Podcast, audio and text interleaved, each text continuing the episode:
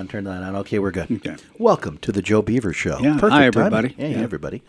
So, So we're we're just kind of catching up, and he's on the couch, and I've got the game on in the background, and and we're talking and, and stuff throughout the whole game, which is more than I ever watch. Not a big NBA guy, and then I'll get oh, so you're talking about the NBA game, not yeah, Jordan Poyer. yeah.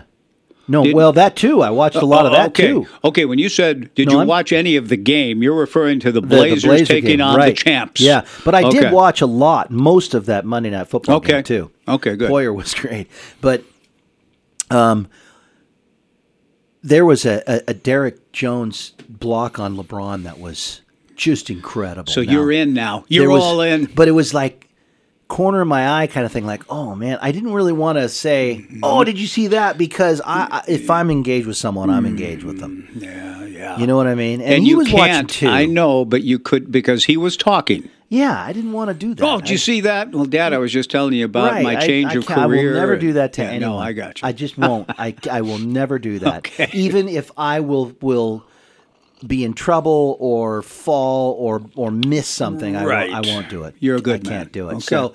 So I looked. I'm like, oh my gosh, that was amazing. Okay, and nowadays, you know, you can go back and look at any highlights. That's true, or even you know a few minutes later, just scroll back and you'll it'll be there for you at least thirty Right. minutes worth. So the good thing was is that when you're catching up with someone or you're mm-hmm. doing a chore, time goes by. That's why baseball on the radio is the best. You can get through nine innings, and by the time the ninth inning, the twenty seventh out, your garage is completely clean. And um, anyway, it was a great game. The Blazers uh, kept coming back. In the was it the third or the fourth? The Lakers did take the lead, and I thought, well, that lead will grow, and this will be over. But a couple of minutes later, you know, I look up and go, oh, look at that! The Blazers came back, a couple of threes, but it was all about defense. Now, did you hear my exchange that I had with Terry Stotts and Jason Quick this morning? Well, you you yourself played, that Yeah, I you played. played. I heard the. I thought maybe you'd gotten Terry trying to broker a peace deal. Look, I, we can't come to peace. We need somebody else, and you were going to broker a I'll peace. do it. Yeah, I'll I'll have an exchange. We'll get the two of you together, and I'll arbitrate, and we'll listen to both sides. That's what I thought when you said, "Did you hear my exchange with Stotts and Quick?" But I did hear.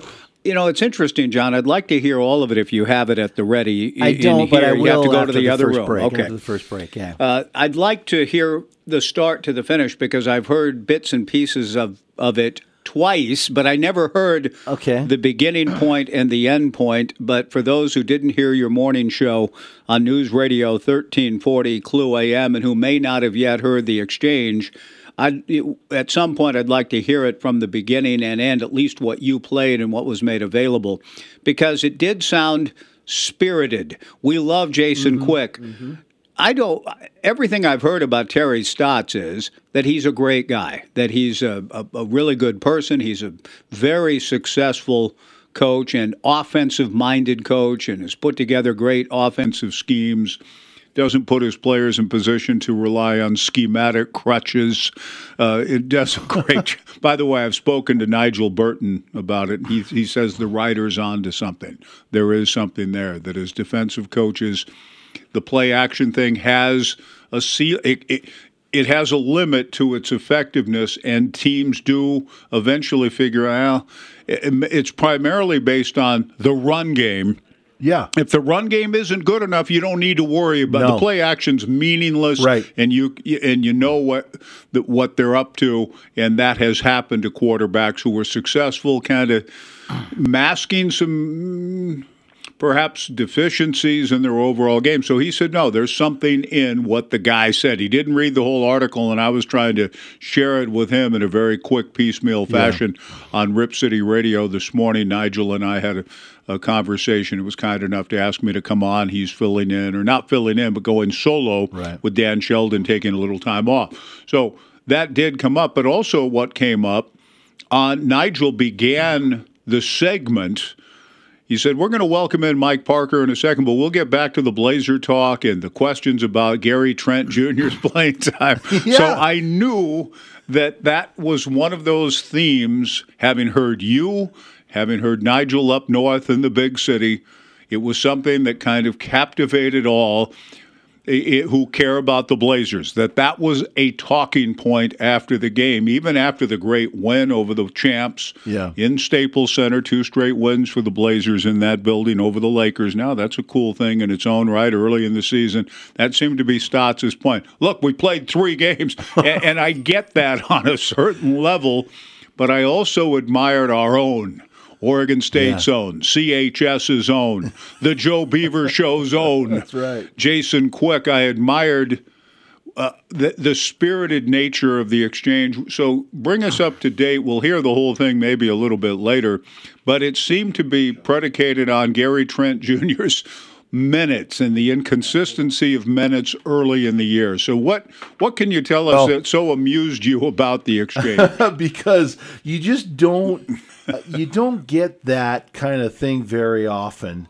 Um, not necessarily on this, by the way. Just uh, mm-hmm. checking in. You just don't get that very often and it wasn't that contentious because Terry Stotts is too nice. Yeah, I mean, so he's quick. Yeah, and so's Jason, yeah. and Jason wasn't belligerent at all. It was, but he was challenging. He said, "Well, well, yeah, Terry, but you said, but you're right. You said exactly. But Stotts."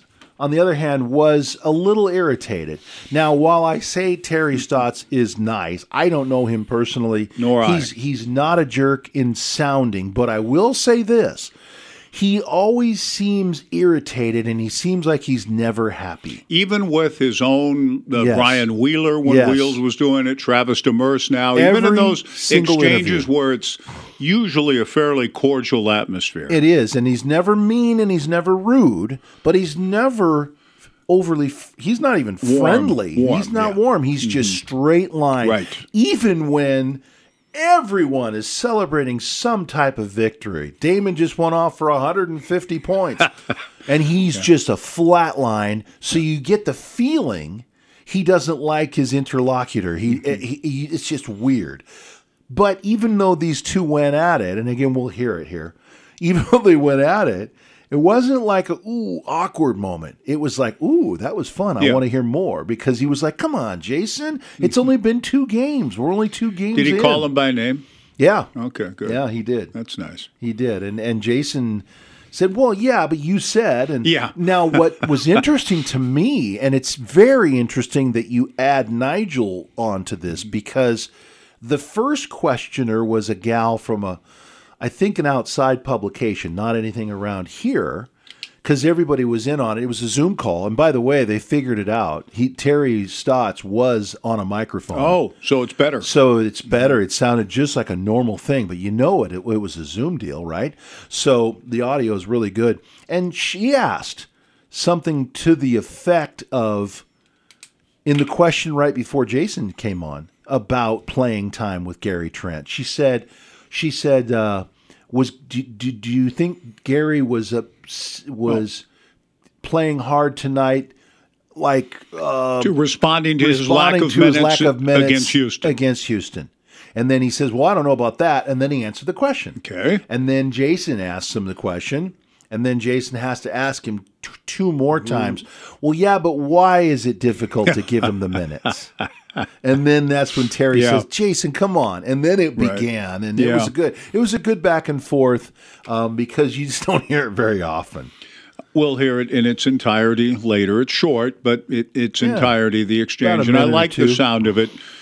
Mike in Seattle is on the downward dog on Monroe Sports Line, and we'll get to Mike in just a second. I, I, will share something with you, Mike, and maybe you know this exists. But in my newfound discovery of this thing called YouTube and old games, I mean, I know yesterday it sounded like I just discovered that certain things are available. Yeah. I will tell you that I discovered something. I'll tell Mike right now that adds further to my love of this whole the whole world. So, uh-huh. you know, I may never read a book again. I'm just going to be, you know, watching my my screen and, and, my YouTube the rest of my life, my, like everybody else. What my son and I were talking about most of the evening was YouTube, and he was telling me a lot of how it works and a lot of what how it's monetized and okay. teaching me everything. I was like, Wow, that's fascinating. Let's bring Mike in Seattle in on the Downward Dog Sports Line. Mike, I will tell you, and I don't know if you've seen this, maybe you own the film and its old hat.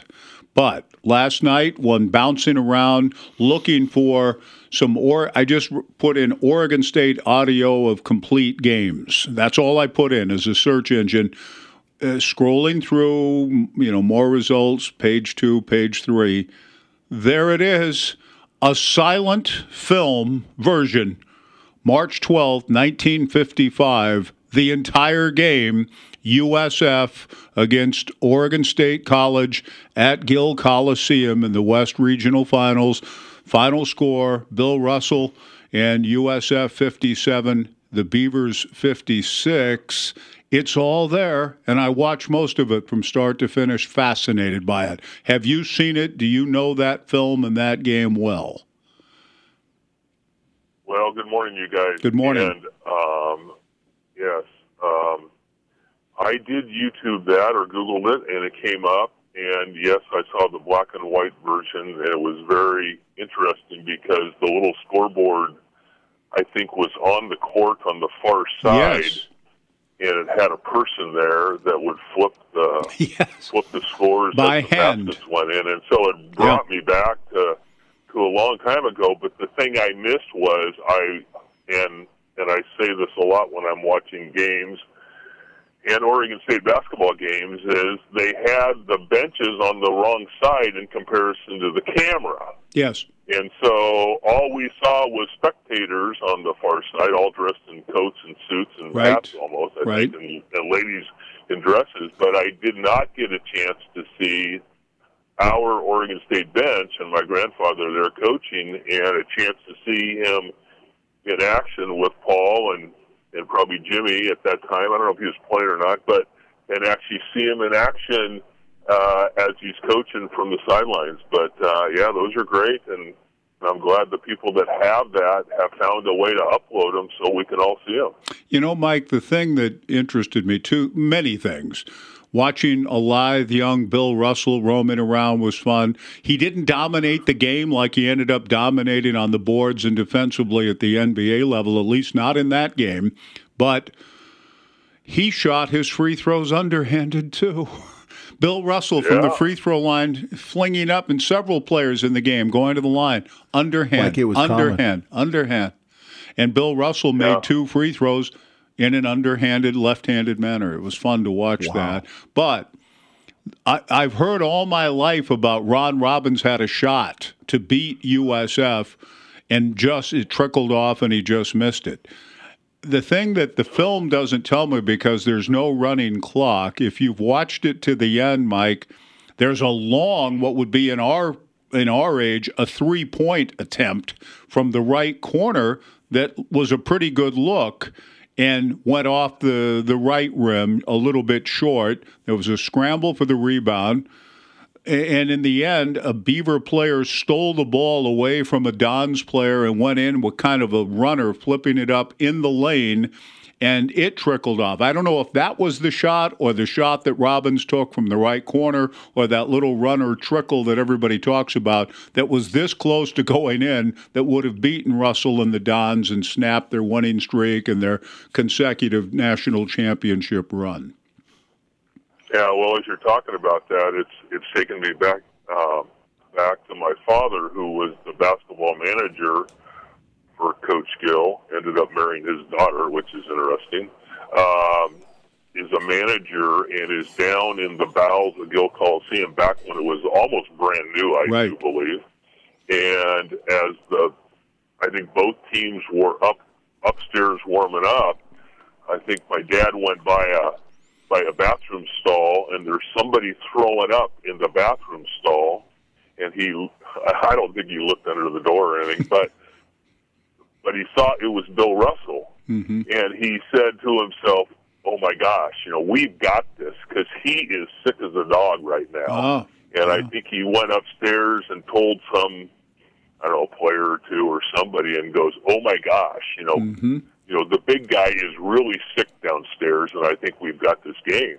wow. Uh, well, it turns out that I think Bill Russell threw up kind of before every game. Right. I think that was his that was his thing. He Yeah. was either so nervous or so uh, I don't know something, but he would throw up every game uh, in the in the uh, in the minutes leading up to it. And so, although my dad thought it was an omen, uh, it was an omen of a different uh, different brand, and we didn't get a chance to see it. And that and that kind of takes me kind of to the purpose of my call because uh, it's great when people lay down tape or get videos, you know, on eight millimeter film, and then find a way to get them captured into digital form and then share them either with their family or the world. And I listened to Alex Crawford's podcast the other day, Mike, mm-hmm. and am, I am so impressed, you know, with people like Alice, or like Alex, and that Allison,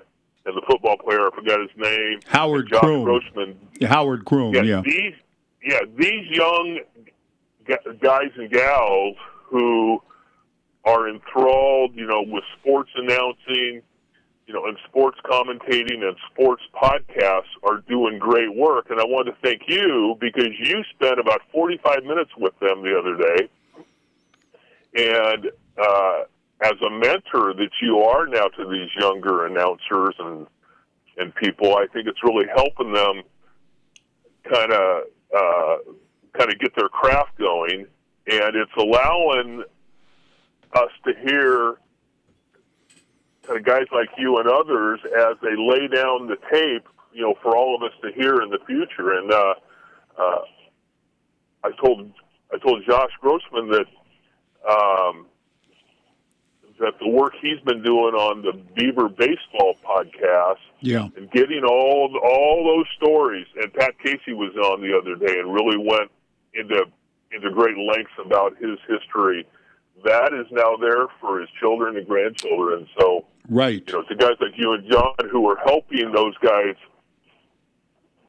uh, you know, kind of get through you know, the waning or get through the icebreaker part of it and getting comfortable and technology now anybody can have a have a story to tell and it gets uh, it gets saved for everybody to hear. So thanks for the YouTube story about the basketball game. Thanks for people who call in call in uh, or agree to do podcasts, you know, because mm-hmm. that's how we get the uh, that's how we get the stories. I thank Dominic for helping Paul get his laid down yeah. in the live version, uh, you know, that OSU has done with a lot of great Beavers, both in school and athletics. And so now we have that and anybody can see it. So thanks for that. Thank you, Mike, and thanks for sharing that. And it was a pleasure to spend time with uh, Alex, you young Alex, and Ashton Butuso, Blazer legend Ashton Butuso, and former Beaver tight end Howard Kroom. All three have been guests on this show. They had me on as a podcast guest oh, recently, okay. a podcast they're doing about damn time, I think they call it. About it's all Oregon State yeah. stuff. You know, it's funny because as we were talking earlier before Mike called about YouTube and what it can do, um, it all ties together because Mike's message is getting it all on tape for all of us to see, and that's true. But but he's speaking on a on a beaver level and you know we don't have documentation anymore we can go back and read letters from thomas jefferson we can go even further back and read mm-hmm. letters people mm-hmm. wrote diaries and talked about life life on the oregon trail all these things well we don't have that anymore because we have electronics which isn't new to the digital era we stopped when the radio was invented essentially right so fewer and fewer people documented their lives. Well, I even thought about, you know, writing stuff down for my great great grandkids someday mm-hmm. so they can read it. So as you're talking about YouTube and going back and seeing these these sporting events and shows, yes, that's all great. But I think the true it's it's true too for for people families. Right. So get the camera and the microphone on grandma mm-hmm. and say, "Tell me where you came from. Tell me about your grandparents." Um, yeah. And then because since no one's writing anything down anymore, and if everything is digital, mm-hmm. then it'd be an extra special thing to have that a hundred years from now, or even twenty-five years from now. Trust me. Um, and yeah. people just need to be reminded to do that. Especially, have you ever gone through pictures? You know, you get pictures from a from a, a, a someone passes away. You okay? Here's a box of pictures. Well, I don't know who this is. Right. Well, your aunt Martha Sure. does somewhere. Well, Sure. Aunt Martha's two hours away, and she's ninety years old. Mm-hmm. So, so, and because there's no, they didn't write the names on the That's back. right. Rarely. Yeah, Mm-hmm. and it's like I wish I knew who that was, and and um, so this whole digital world, and and then especially the use for sports. I mean, it's great for sports. It is. I am so glad that somebody took the time to take some of those old 1930s and 1940s mm-hmm. all the way up until now. I can hear any of the old Vin Scully stuff Yeah.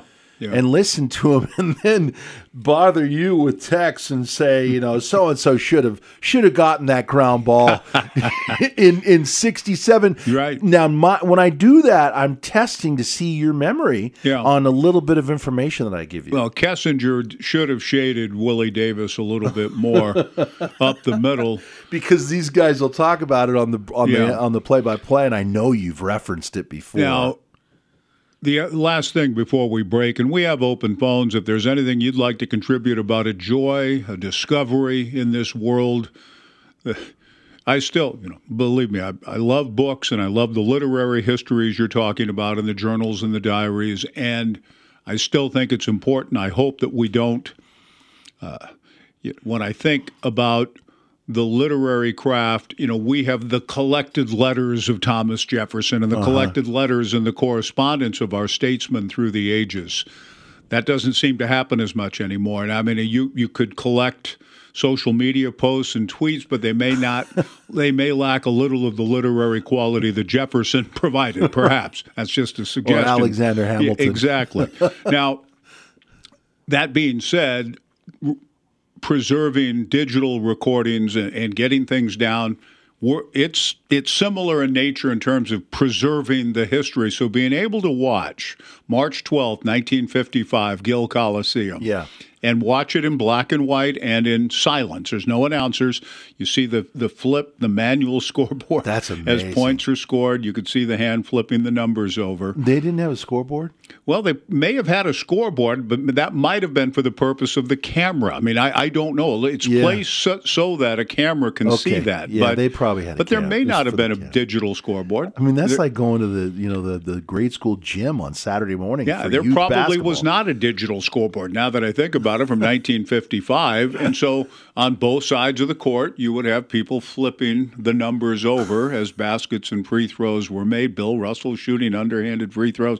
It was fascinating to watch this happen in our building, Grand Old Gill, where it'll all be for the Beaver Stanford game to call that on New Year's Eve afternoon. John Platz, by the way, the voice of Stanford Hoops, and he was a great guest for us during Stanford's football nomadic uh, era ending this 2020 season. John will join us at 1225. I love his historical perspective. But in searching out, just finding things, Oregon State, the powers that be within the media audio world in the in the arch, archival department have done a great job and they've uploaded I couldn't believe how many things were there that I never knew were there. I watched Pat Lafferty and Ralph Miller together on the Ralph Miller show, 1981. Lafferty querying Miller, two great minds at work there. Pat talking to Ralph, Ralph answering Pat's questions after the Beavers' victory over St. John's in the unbeaten 80 81 year up. And Ralph's funny. He and Pat are relaxed. They're talking, and they, they're part of the show shows drills that the Beavers did to emphasize passing and cutting and spacing. It's all on the Ralph Miller show with Lafferty, and it's you can find it in the Oregon State video archives. And almost, every, I mean, like 30 or 40 Ralph Miller shows are on there. Really? Yes. And do you remember the address, or did you just YouTube? Yeah, you know, I just I the, the way I got into it was just audio, uh, you know, audio recordings of Oregon State games through, And then one thing and then that showed one another and leads to another. another, and that leads to just an website, incredible number. I mean, there, there's a, a videotape, and it's the only place I show up in it, but it was fun to go back and listen to a little bit. Yeah. Shot from afar. It might have been the late Jeff Taylor that shot it, but it says Fiesta Bowl activities, pre Fiesta Bowl, the pep rally in Wells Fargo Arena.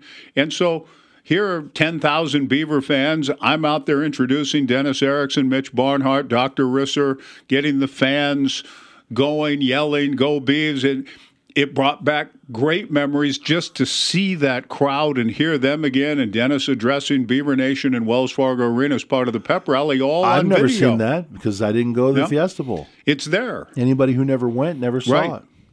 Wow. So I, am discovering things that I had no idea existed. I'm just wondering as we go to break if you, if in, just in your own world, you've stumbled across some things that have brought you joy that have brought you a sense of, oh my gosh, this is so cool to have. Anything that you'd care to share with us.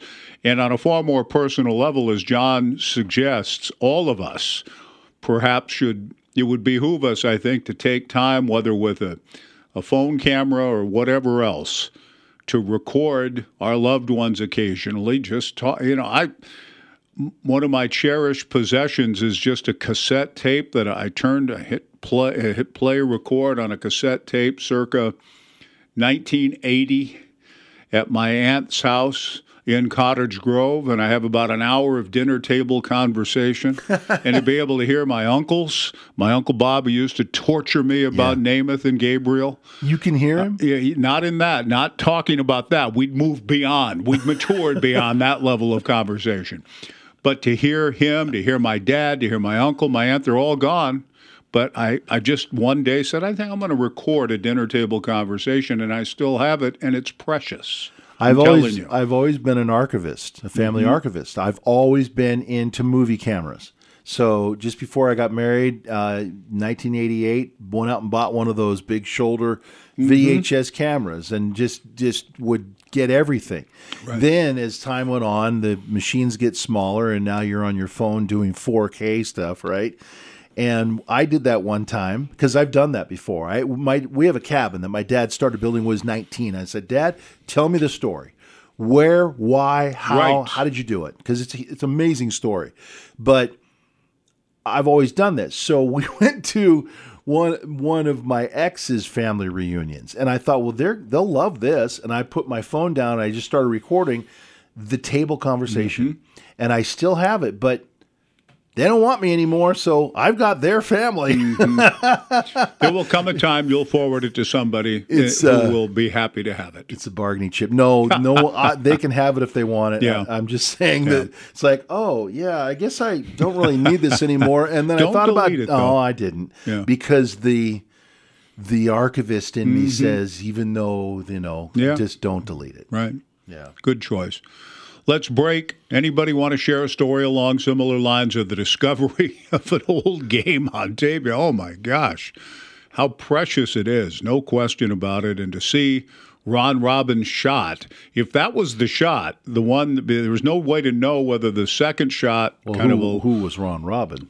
Ron Robbins was a guy that almost beat the Dons in their first yeah, but which. One was he? If you knew which one he was, you'd know. If, well, that's true. That's true. That, that's a good point but it was a long shot. And I, again, I wonder. You know, I didn't want to say slats. You could have come up with a better play. No, that was.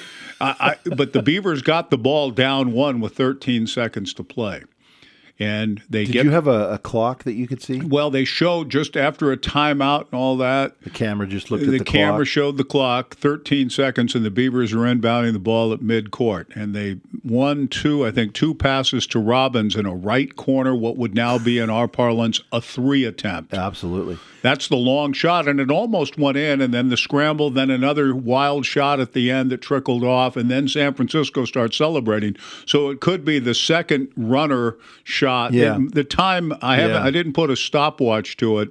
That might have been the second shot, and it may not have been Robin shooting the deep, what we would call now right. a three. But either way, the Dons were this close to having the first part of that back-to-back championship run ended right here at Gill and that's what Dave from Tumwater should ask Bill Russell about when he sees him at the Tumwater Starbucks. That game, that moment, I think. Would he even remember? You know, I, I think USF got a technical late in the game that gave the Beavers a free throw and the ball because it was supposed to be USF. I don't know what happened. There's no announcers, there's no yeah. narrative to yeah. it, but suddenly it goes from USF ball to Beavers ball at midcourt down one with 13 seconds to play and a chance to beat them.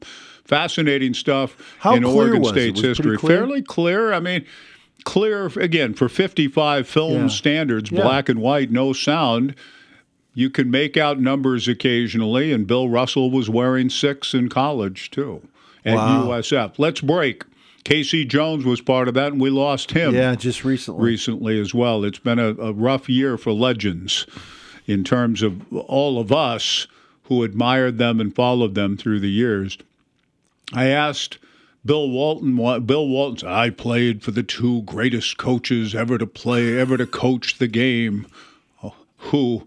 John Wooden, of course, and, Jack K.C. Jones. What? Yes. Not Jack Ramsay. he put K.C. above Jack in the overall. I always thought that Casey. Jones just rolled the ball out there and said, "Go." Uh, that, and when I ran that by Bill, because that was the, he said, yeah, essentially that's true, but oh, the trust he had in us. oh, come on. yes, yes, but that's big.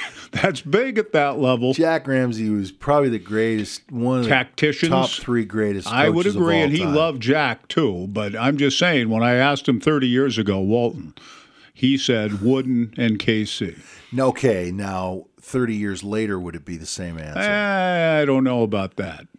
I don't know. Let's break. 497 5356. Thanks for joining us on 1240 Joe Radio.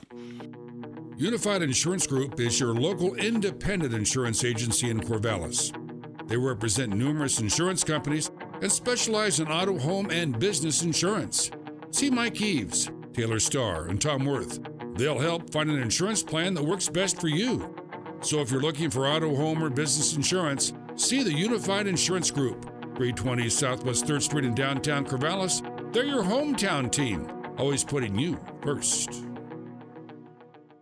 This is Mike Parker for Even Flow Plumbing, your trusted award winning plumber for the Mid Valley. Even Flow specializes in complete plumbing and drain cleaning solutions for residential and commercial jobs. They treat your home like it's their home, and their flat rate pricing means no surprises at the end of the job. Even Flow takes pride in doing the job right the first time. Just call 541 738 8853 for all your plumbing needs. When you need a pro, go with the flow. Even And flow Plumbing. Middleton Heating has been here helping you for over 71 years, 24 hours a day. Middleton can repair, replace, or maintain all types of heating and cooling equipment. Heating unit troubling you? Need repairs or replacement? Give Middleton Heating a call. For new equipment, Middleton offers several financing options and participates in state, federal, and manufacturer incentive programs. Don't forget Middleton's custom sheet metal shop is still taking orders, large or small. You can count on Middleton for all your heating, cooling, and sheet metal needs online at middletonheating.net. So I'm in the living room watching the game and I hear a horrible sound. You know, since it's raining, today'd be a good day to refinish that floor or get the tile up in the kitchen. I would, but I don't have all the equipment. That's no excuse. You can rent everything you need from Philomath Rental, and since they're open seven days a week, you can go out there today. Darn you, Philomath Rental. Philomath Rental, next to Landmark Realty, one and a half miles west of the Sunset Shopping Center. For tools and equipment for home, farm, and business, stop by Philomath Rental. Cristo. If you're a hobby enthusiast and you've been shopping online because you think you're going to get a better deal, visit Trump's Hobbies in Corvallis. You'll be surprised, in most cases, you don't get a better deal online. Plus, unlike a lot of the online sites, Trump's Hobbies carries only the top brand names. And when it comes to answering a question or fixing a problem, owner Jim Trump has been around for 50 years and can help because he knows what he's talking about. Call or stop by. They're in the Timber Hill Shopping Center in Corvallis. Trump's Hobbies, bringing enjoyment to life. We set 'em up, you knock 'em down. Highland Bowl, family entertainment for young and old. Clean and friendly, that's Highland Bowl. Bring your party, let the good times roll. Great food, good fun, that's Highland Bowl. We set 'em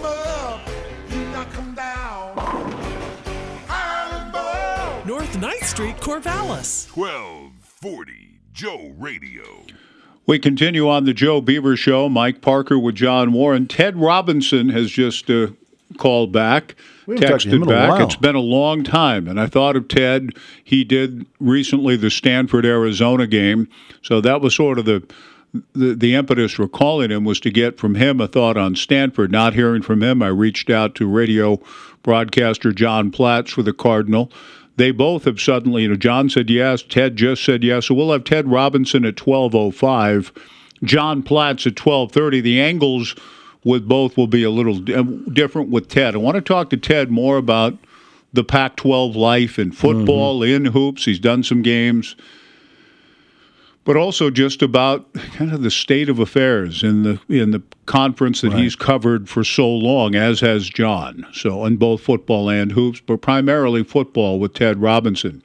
In the meantime, it's a pleasure to welcome, and we invoked his name because of the Tumwater Starbucks and the possibility of Bill Russell showing up again to answer questions about Ron Robbins Dave from Tumwater joins us on the Joe Beaver Show. Hey, Dave.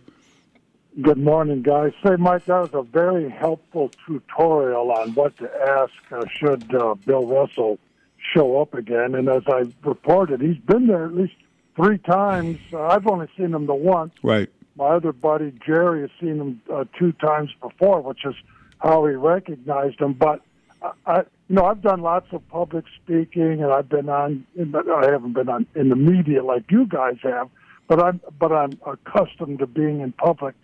I can't imagine being more intimidated by an encounter than kind of meekly coming up. Coach Russell, can yeah. can you tell me what you remember about that game in Corvallis in '55? But uh, I'm gonna I'm gonna screw up some courage and hope I don't screw up the opportunity, but I hope I live long enough and Bill Russell lives long enough. And you're right, Mike. I mean, what a year. We're just losing great guys yeah. left and right. And um, uh, as for K.C. Jones, now he, I always thought he was one of the more likable. So, I mean, as a rule, I really, you know, I, I disliked the Celtics because they were so damn good. I didn't mm-hmm. hate them like I hated the Yankees. I kind of admired their grittiness. Yeah. Um, and, and KC seemed to be one of the more likable uh, people. But I have to share this. So my wife, as I've often reported, is kind of listening in the background, and she's the E.F. Hutton of the Joe Beaver Show. Uh, she, uh, she doesn't say very, doesn't talk very often, but when she does, you have to pay attention. So you're talking about what Bill Russell's take on uh, on K.C. Jones and Chris Quips. Mike has to remember who it was. She was who he was talking to about that question. Uh, Bill being somewhat having um, disputatious yes. reputation uh, yeah. and and maybe a foggy memory. But lastly, I wanted to chime in on the on the scoreboard question because I can. I'm old enough. I can remember vividly, and I wouldn't be surprised. People like Dominic and uh, Bob DeKella, people who go back to the 50s. I can remember distinctly. My brother played college football in the 1950s, and that was a running clock. That is to say, the stadium had it was a clock face, and it, it, yes. just, it, it, they had two arms on it like any other clock, except it didn't have 12 hours. It had 12 minutes and it would reset. And uh, and and the Chicago Stadium, where the Bulls played up to the point where the United Arena was built, and where the Blackhawks played for so long, famously they had clock faces that showed uh, the the elapsed time, which is why, by the way, and this is my concluding point. This was the origin of the two minute warning in the NFL because a running clock face couldn't be couldn't compute time as precisely as a referee on the field who was who had a stopwatch, which of course was was also a clock rather than a digital countdown. So I have no doubt, Mike, as to your running theory there, that uh, uh, uh, that the score might have been kept manually mm-hmm. or, in, or, or in several places around the arena, and there wasn't the the big digital countdown that was now so ubiquitous yeah. probably didn't come into uh, uh, uh, great currency until the early 1960s with diodes and all that other stuff. So anyway, let's keep our fingers crossed that Bill Russell will show up at Tumwater Starbucks and I can bravely crawl over and ask him what he remembers about that game. Dave, I have a quick question. Since you're a historian and and you're here and you love old old school basketball, have you ever played as a youth, or have you ever seen a school that's old enough to have it's so small that the court is broken up into thirds. And the over and back line, what we call the mid-court line, the timeline, whatever you want to call it, is the forward line of the two thirds if you're moving towards your basket. And then no, once you once you get over that second line, if you know what I mean, the two thirds of it, then you are afforded the back the first line backwards as your working in your quote unquote. It's just oh, it's just shrinking the court down, and they had to do that way back in the day because some schools and places were too small to have the two front courts. If you know what I mean. Well, John, that's I, you created a great picture. I mean, I could I could visualize it perfectly, and what comes to mind, of course, is that you're describing a gym that is the classic definition of a bandbox. Yeah. Which is uh, with a, a, term of art uh, from back in the day. I don't remember that, but um, since you talk about women's basketball frequently, I do remember my sister was on the equivalent of her high school basketball. I mean, they didn't play schools. I mean, this was pre Title IX. Uh, thankfully, that injustice has been uh, mitigated. But I would, but uh, in the game she would play, only one player could could go into the forecourt. Uh, in other words, the teams did not run the whole court. I mean, ri- r- ridiculous as it sounds, mm. they didn't. There wasn't thought the girls had the stamina to play a full court game. Only one player would kind of was like a midfielder in soccer who could transect the line. So uh, uh, it, it, was, wow. a, and I probably haven't perfectly captured it. Maybe someone uh, uh like Dominic's wife knows uh, old school basketball better, but that's what I remember from the old old days of basketball. Wow, great stuff. Thank you, Dave. Nice Thanks, to Dave. hear from you, and happy New Year. Uh, this will be the final show, uh, Joe Beaver shows at least. Are you going to do one New Year's Eve no, afternoon? No, no, nope. We'll do Got uh, football bowl games football, the next two days. Let's see, Tuesday and Wednesday. Or no. Okay, well, thir- today is Tuesday, Tuesday, Wednesday and Thursday. So you have bowl a bowl game tomorrow on this during the right. show, and a bowl game Thursday prior to the pregame show at 2.30 at Gill Coliseum. Exactly. And then uh, Friday we'll just have Fox on. We're all taking every day off. We will take Friday a break uh, and come back. We've got so, a busy second hour with Ted Robinson and John Platz, two longtime observers of Pac 8, 10, 12 football and basketball. Have you ever seen the, the third two, the three part court? I'm having a little more difficulty envisioning that, even coming from a bandbox in Cottage well, Grove. Just think of really old school. Yeah. Really small. Mackenzie High School. And they say, okay, if you have to get it past this far line to be in front court, but mm-hmm. once you do, you can go backwards to, to the, the, one mid, behind it. To the mid court. Well, there isn't well, a mid court, well, oh, but okay. the one behind the far line so that you get two okay. th- two thirds to bring the ball out of backcourt, ah, and I then see. once you get over it, you go two thirds the other direction for your. But you can't go back over the first third. Exactly, line. exactly. And I, I remember I do not playing at one actually. twice in my youth, which was this like let's say 1973,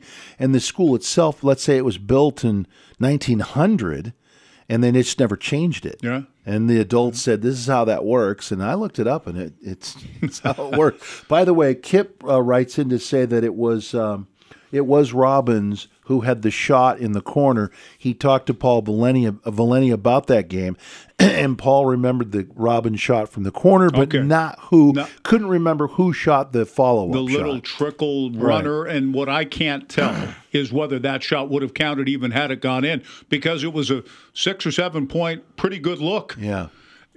And then the ball trickles off, and USF rebounds and begins to celebrate. But I don't know if the shot got off in time or not. But the famous Ron Robin shot that could have beaten San Francisco. Thanks, Kip. Sounds like the long shot out of the right corner. That was a good look. I mean, it yeah. almost went in. We break. We come back.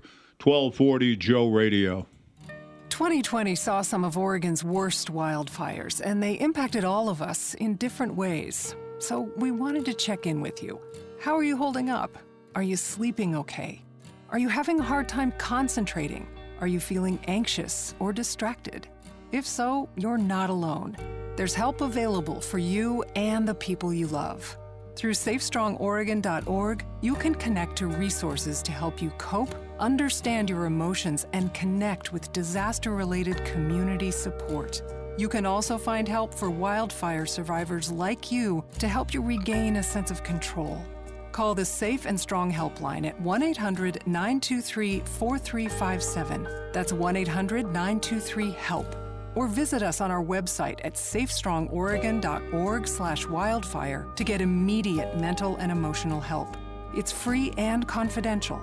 Call 1 800 923 4357. That's 1 800 923 HELP. Hey, Beaver fans. Football is back. Over the past several months, we all have come together to help each other in this COVID struggle. But would you know how to help a family member or a coworker in the time of an emergency? Hi, I'm Todd Washington, owner of CPR Works, where we teach people the skills to help someone in the time of an emergency. I am currently holding both virtual and in person classes for CPR and first aid. For more information or to schedule a class, contact me at cpr works.com. Go Beavs. We're back. Pickup, delivery, even curbside. Togo's sandwiches are perfect for any time to take anywhere. This is Chris from Togo's in Corvallis. When you want fresh artisan breads, hand sliced premium meats piled high, and fresh hand smashed Hass avocados, call us and you can even tell us what bread you want and what else you want on it spreads, vegetables, and cheeses. Togo's has been serving up big, fresh, meaty sandwiches for over 49 years. Come see us or order online at togos.com. Togos, true to the sandwich. Your local Qdoba Mexican Eats plays an important role in serving our communities and will continue to provide access to freshly prepared food during this challenging time. While dining rooms are temporarily closed, all of your local Qdoba locations in Salem, Corvallis, Eugene, and throughout Oregon are ready to serve you with their same great flavors, making sure to take all safety precautions out of concern for their dedicated workers and valued customers. For quick and easy takeout ordering, call ahead to your locally owned and operated Qdoba Mexican Eats for curbside curbside pickup. You can also use the app or order online at qdoba.com. So I'm in the living room watching the game and I hear a horrible sound. You know, since it's raining, today'd be a good day to refinish that floor or get the tile up in the kitchen. I would, but I don't have all the equipment. That's no excuse. You can rent everything you need from Philomath Rental, and since they're open seven days a week, you can go out there today. Darn you, Philomath Rental.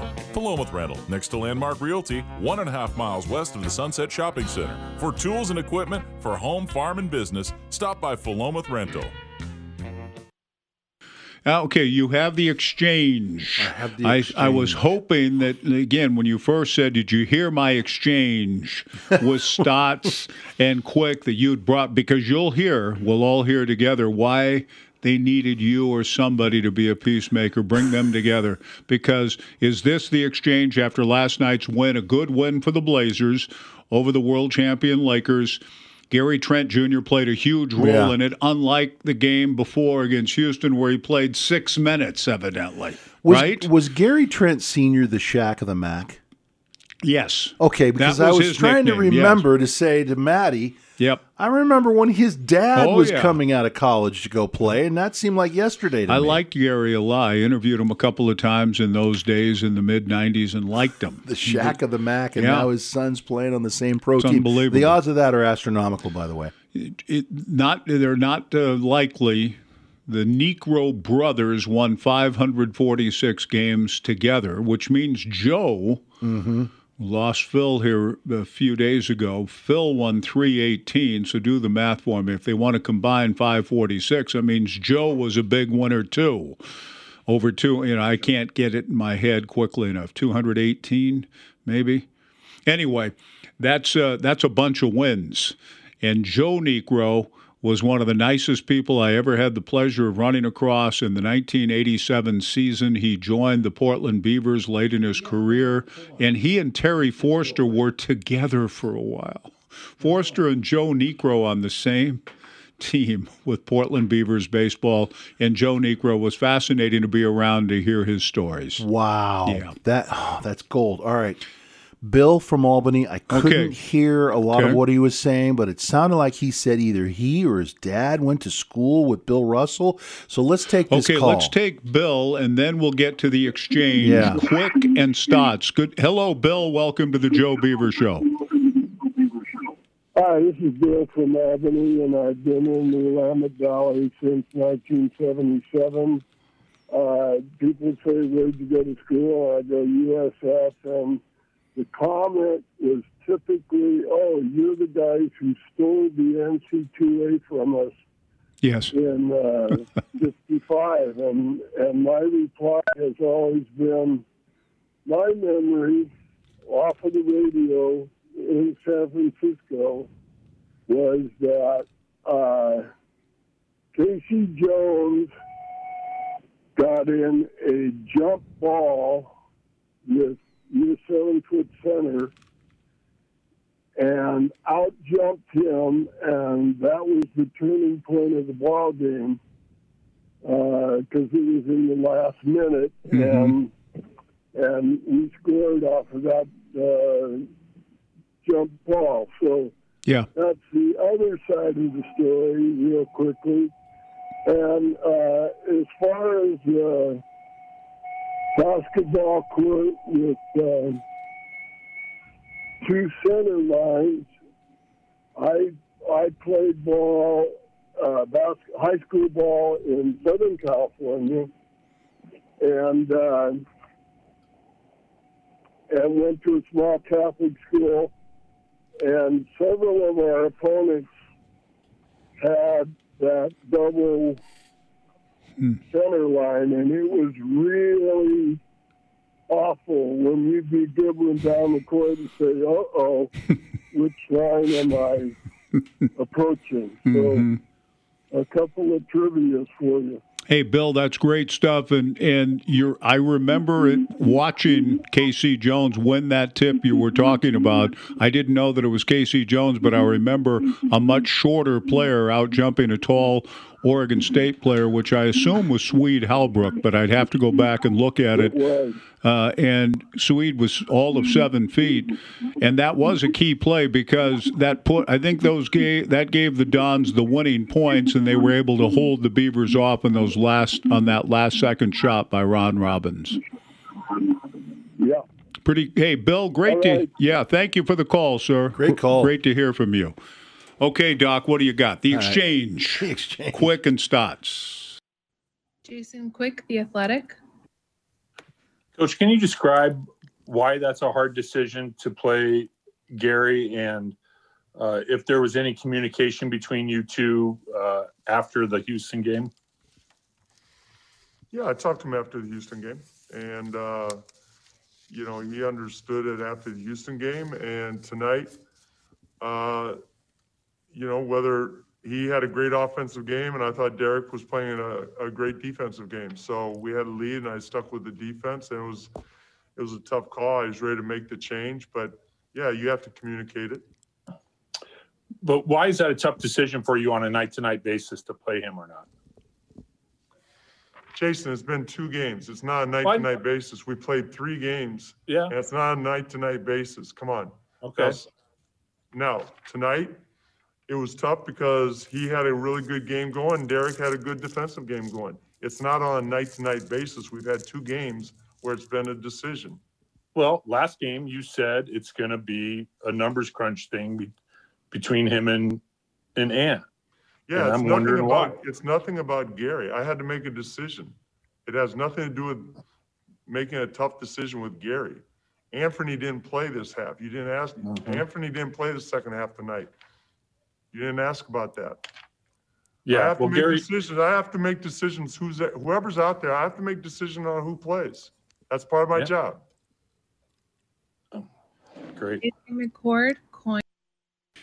so, can you get them together, John, and just help them come to a conciliation? Jason's been through a lot. I don't think that was a big deal. no, it's it's not a big deal for either He's guy. Been in some angry locker rooms. No, it, that's mild by comparison to yeah. what he's dealt and, with. And even, I'm not a huge Stotts fan, but I'm not a Stotts detractor at all because he's a flatliner. But that's he. Yeah. That's the most he's really said. Oh, come on, come on. I like that. Uh, that exchange. It's pretty good. But you said, you know, it's yeah. Eh, Jason wasn't going to give up, but Stotts is both are right in a sense. But Stotts's point, I think, is well taken for all the respect I have for Quick, and and it's yeah, it's yeah. a very high level respect for his work. He's a good dude. Uh, I would agree with Stotts that Come on. Yeah. Three games in. I and, mean, and only two have been yeah, questioned. Right. About so, minutes for Trent. But it'll be interesting to see, though. Yeah. That said. Right. and and Jason wasn't the only one asking right, that question. Right. No, I, I, think that that's what set Stotts off a little bit. Now, what, another question about right. Gary's minutes? Right. And then Nigel I brings just it answered, up on and Nigel show? brought it up with me. I said, yeah, well, I'm going to get on Stotts the next time I talk to him, Nigel. but it, it was um, it was enjoyable hearing him, I have decisions to make. If anybody, I, I, recommend it for the entertainment. If you get a chance to find this of the underground tape of Lasorda, it's one of the great things I've ever heard. It really is. It's in a World Series game. If you can find this, is that gold. the one where he's half bombing left he, and right? Go, he goes out to the mound. he's got there's some sort of he's he's mic'd up for the game. And by the way, there's a Mike Riley, uh, Jack Riley game with Jack mic'd up for a game amongst these Oregon State archives, which is also very entertaining. A doubleheader between Washington State and Oregon State at Coleman Field in 1983. So there's just golden stuff out there you can just search and so find. you were like all of us. You were addicted oh, to one oh, I, thing. I could have watched one thing. I could have watched every Ralph Miller show. Yeah. I only watched parts of a couple yeah. of them. Hear Pat and Ralph talking. It was great. But Tommy goes out to take Doug Rau out of a World Series game, and Doug says to Tommy, ah, I feel good, Tommy. I don't, and Tommy and me, I don't give a rip. you feel good. There's four hits up on the so and so board, and off they go, just yelling at each other. I have a decision. I have to make decisions. I'm the manager, and I have to make decisions. It's my job. It reminded me a little bit of Terry Stotts, but it's yeah. hilarious. And Davey Lopes comes in. Come on, guys. Come on. Take this thing back to the clubhouse. Don't do this out here. And it's out there for I, the I whole world to hear. Lasorda Rau the World Series. We've got uh, Robinson next. Here's the microphone. Is this thing on? This is KEJO Corvallis. Everybody hear me? We're on in five. And QID. 1240 Joe Radio. I'm Jim Chesko with your money now. Stocks earned fresh closing highs yesterday, but they're taking a bit of a pause today. Right now, the indexes, the Dow Industrial's down 96 points, the S&P 500 lower by 10. The Nasdaq Composite has dipped 65. A notable gainer, Lemonade. It is an online insurance company, and after slumping in recent sessions ahead of the end of its IPO lockup period, the shares are rebounding nine and a third percent today. Cisco is ending its Kinetic for Cities project, targeting at expanding Cisco beyond networking into the more lucrative software business. A spokesman tells the Wall Street Journal the company will focus instead on security services for customers adapting to a distributed workforce. Current students will be able to finish their programs, but the New England Culinary Institute isn't looking to enroll anymore, citing the ongoing coronavirus pandemic. The Montpelier, Vermont college that produced celebrity chefs including Alton Brown and Gavin Kaysen announced that it will be closing sometime in the coming year. That's your money now. Thinking about life insurance? What if you could make one free phone call and learn your best price from nearly a dozen highly rated price competitive companies? Well, that's exactly what happens when you call SelectQuote Life. For example, George is 40. He was getting sky high quotes from other companies because he takes meds to control his blood pressure. But when I shopped around, I found him a 10 year, $500,000 policy for under $25 a month. I'm SelectQuote agent Dan Savino. And believe me, if SelectQuote isn't shopping for your life insurance, you're probably paying too much. For your free quote, call 800 469 7272. That's 800 469 7272. 800 469 7272. Or go to selectquote.com. Since 1985, we shop, you save. Get full details on the example policy at selectquote.com slash commercials. Or price could vary depending on your health, issuing company, and other factors. Not available in all states. Pickup, delivery, even curbside. Togo's sandwiches are perfect for any time to take anywhere. This is Chris from Togo's in Corvallis. When you want fresh artisan breads, hand sliced premium meats piled high, and fresh hand smashed Hass avocados. Call us and you can even tell us what bread you want and what else you want on it spreads, vegetables, and cheeses. Togo's has been serving up big, fresh, meaty sandwiches for over 49 years. Come see us or order online at togos.com. Togos, true to the sandwich. 2020 saw some of Oregon's worst wildfires, which have impacted all of us. How are you holding up? Are you sleeping okay? There's help available for you and the people you love. Through the Safe and Strong Helpline, you can connect to resources and regain a sense of control. Call 1 800 923 4357 or visit safestrong.oregon.org slash wildfire to get immediate mental and emotional help. It's free and confidential. That's 1 800 923 HELP. Hi, I'm Matt Vasgersian with another little known legend of sports. Johnny Rodgers was a dominating running back, wide receiver, and kick returner at Nebraska in the early 1970s. His 1972 Heisman Trophy attests to the fact that he could single handedly control the outcome of a game. But in 1973, he determined the outcome of a game in a different way. Rogers was playing in the CFL for Montreal in a playoff game against Toronto, and late in the fourth quarter, he caught a touchdown pass that seemed to guarantee his Alouettes a victory. The hometown Montreal crowd went wild, and Rodgers responded by throwing the football high into the stands. Montreal lined up to kick the extra point, but the referees discovered they had a little problem. Rodgers had thrown away the last remaining game ball. After huddling for a minute, the officials declared the game over and Montreal was given the win. Johnny Rodgers had unwittingly ended the game not with his running, but with his throwing. The incident makes it into the books as another little known legend of sports. I'm Matt Vasgersian. The COVID 19 pandemic continues to weigh on us. While we all feel helpless, remember there is much we can do to protect ourselves, our family, and friends, all of us. Simply get in the habit of wearing a mask and maintain six feet of space between yourself and others in public. Wash your hands often and stay home if you feel sick. It takes all of us to combat COVID 19. Go to cdcfoundation.org to learn more. Free shipping is great. Free shipping no minimum? That's the Walmart Plus magic for your holiday. Get all your last minute shopping done with free next day or two day shipping on a huge selection of eligible items from Walmart.com. With no order minimum, free shipping means the freedom to click that order button to your heart's content. Just another added benefit to your membership. Maybe that's why it's called Walmart Plus. Start your 15 day free trial today at walmart.com slash plus. See membership details, restrictions apply.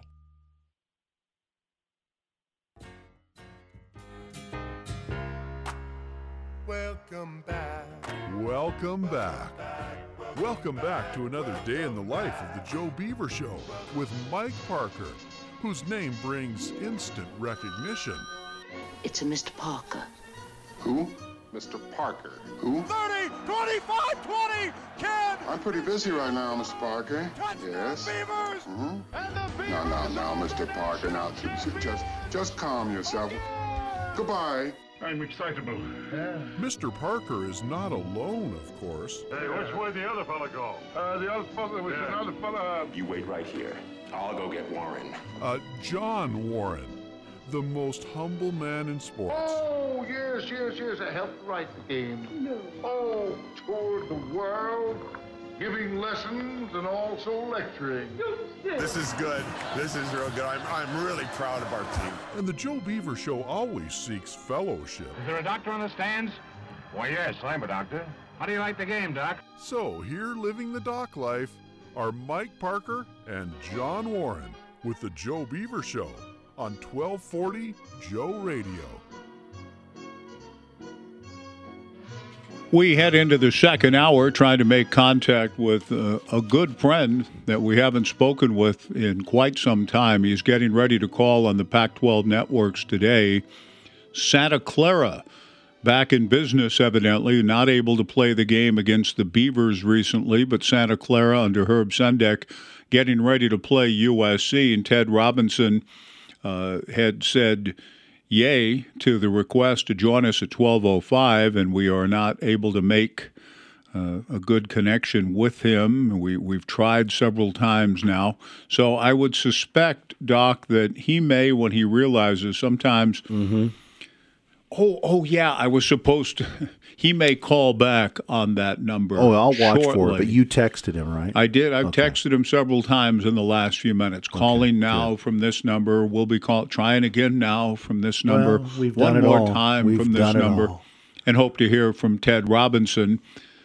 Primarily, to be honest with you, even though Ted had Stanford recently, and that was the, the primary reason for reaching out to him, just to get a feel for what is – a dangerous team and a good team coming into Gill Thursday for the Beavers and the Cardinal. Three o'clock tip. Ann Schatz and Rich Burke will have the call on the Pac 12 networks Thursday afternoon on the final day of 2020. But I, I'm looking forward to talking to Ted a little bit about what I heard. Again, Brian Weber filling in for Rome, talking with, I can't remember who, was talking with somebody, Stan, Sam, not, I wanted to say Sam Wyche, somebody named Wyche, who does a football podcast. Mm-hmm. No, it was Dennis Dodd. Just before he had Dennis Dodd on, Brian Weber was on the. I salute the student athletes who are opting out of these meaningless exhibitions, opting out of meaningless bowl games and, and and it got again that got my ire up a little bit. It got my dander up just a little bit to hear yeah Weber filling in for Romy using that kind of rhetoric, which is all all the more popular. And Christian which is Mc, what that bowl games are meaningless exhibitions. Oh, that's what Weber said today, oh. and Dennis Dodd agreed with him essentially. Joel Klatt to his credit, and this is what one of the reasons I wanted to talk to Ted and yeah. his long experience with the Pac 8, 10, and 12, getting ready to call the hoops game today. Saw Stanford recently and want to pick his brain a little bit about Jared Hass's team, which sounds like a good one that mm-hmm. the Beavers, it's going to be a, a big challenge for the Beavs at Gill Thursday. I weary of the rhetoric that now I understand this year maybe more than ever that teams opted out, even if bowl eligible, to not play in them. The bowl experience, and Weber did acknowledge that, and Dennis Dodd did too, that without the bowl experience, just to go play an exhibition game of sorts before an empty stadium, I I could see more and more reason why you might say no to that. And, mm-hmm. and five bowl eligible teams did from our conference. Right. But the idea that these bowl games are meaningless exhibitions, and Weber was saying that's how he's felt for years. He salutes those teams and players over the years that have opted out of them because, quote, they're meaningless. Ted Robinson joins us, and part of the reason that I, am pleased to visit with, with an old friend from the conference and in the business, Ted once shared with me how he was driving home, and as the Beavers were finishing up the Sun Bowl in 2006, rallying from a 38 24 deficit, and ended up going for two with Yvenson Bernard scoring to win it 39 38, that he listened to the end of that as a fan of the game, of the game itself, and it compelled him to listen to the end. That whole experience down there in the Sun Bowl in 2006, I do not relegate and render a meaningless exhibition. No, none of them. And and so that rhetoric that I increasingly hear bothers me. It worries me. Mm-hmm. And I don't know if Ted feel maybe I don't know how Ted Robinson feels today about bowl games in general. But Ted, it's great to have you on as we wrap up 2020. It's been a long time since we've spoken. Thanks for taking time for us. How are you today? Well, I'm doing great, Mike and John. It's nice to be with you, Mike, and uh, I will see you uh, sometime in January. I know. Uh, traveling, we're traveling just a little bit for basketball, Pac-12 Network. Not a lot, but I was in Tucson last night. Uh, I'm in. I'm at USC for their improv game this afternoon because they haven't played a game in three weeks. Uh, so thankfully, I will get up to Oregon and see you. But uh, so far, I hope like you, like John, um, we've survived. I've been in a bubble with grandkids, and that has uh, that has kept me both entertained and exhausted. I believe that. Uh, Ted, thanks for joining us. On that point that I'm hearing increasingly, Joel Klatt has sounded it, although Joel at least says we've got to find a way to make the regular season more meaningful and not just reduced to irrelevancy all Division One teams except the four that make the CFP. Joel knows there's something wrong with that narrative and has said so on some of his national shows. His solution is to expand the playoff to 16 teams. I'm still not sure what that does with the other 120 Division One schools that don't make the 16. So where where do you come in philosophically? Not only uh, now in 2020, this year of years but the place of bowl games in general and this idea that they're meaningless exhibitions. Yeah, that, Mike. Uh, let, let's let's for the sake of this, otherwise I could talk for 20 minutes. Uh, let's drop 2020 because Yeah. nothing is right this year. Nothing is Right. normal. Um, I do agree with the premise that the CFP as structured is not helpful to 98% of top tier college football. It's great for about five or six schools. Mm-hmm. And and and of course those schools, their conference partners do receive some windfall from that. Sadly, the Pac-12 hasn't been involved enough to, to reap those benefits. But I do agree. Outside of that, I don't think it's been helpful. Um, and I, your point, Mike, is hundred percent. I'm in agreement with in that if you uh, if you expand to eight, the ninth team is mad. If you expand to sixteen, the seventeenth team is mad, et cetera, et cetera. Um, that is not an excuse, however, for me for sticking at four. Um, it is. It's just the way I've looked at it this year, and it was the. And look, my alma mater got in, and so I'm happy for that. And I totally understand, would have understood had they chosen Cincinnati Mm-hmm. to be the fourth team in the CFP. I would have understood. No one else, but Cincinnati went undefeated, playing in a good league, and that, that to me should be rewarded. Um, a, sec- a team that doesn't even play in its conference championship game, which happened with Alabama several years ago. Uh, how does that team get into the CFP, and then what does that tell us about the meaning of conference championship games? So that's a whole other question.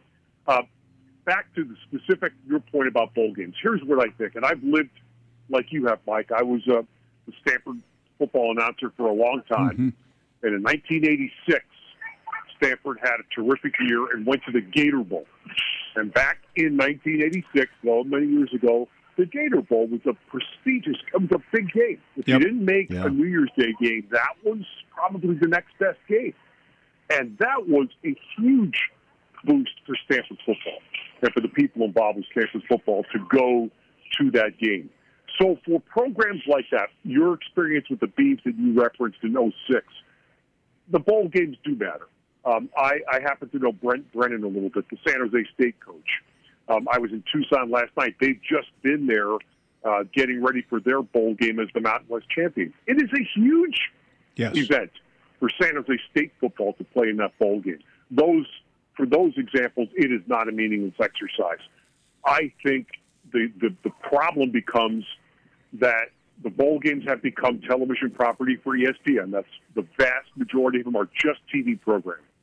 Uh, schools that play in the bowl games lose money because they're forced.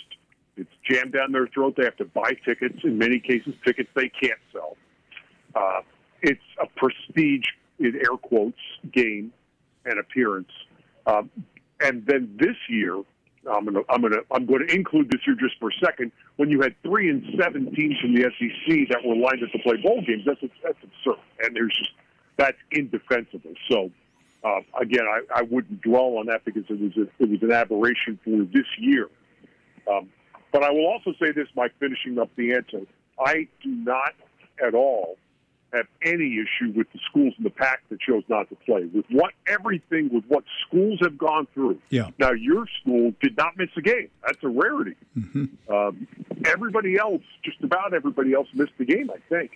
Um, I'm not sure if anybody else played all seven, but anyway, point being, uh, when I look at what Stanford went through, and to me, Stanford should have played the Pac-12 championship game. That's my opinion. They should have been chosen over Oregon as the replacement.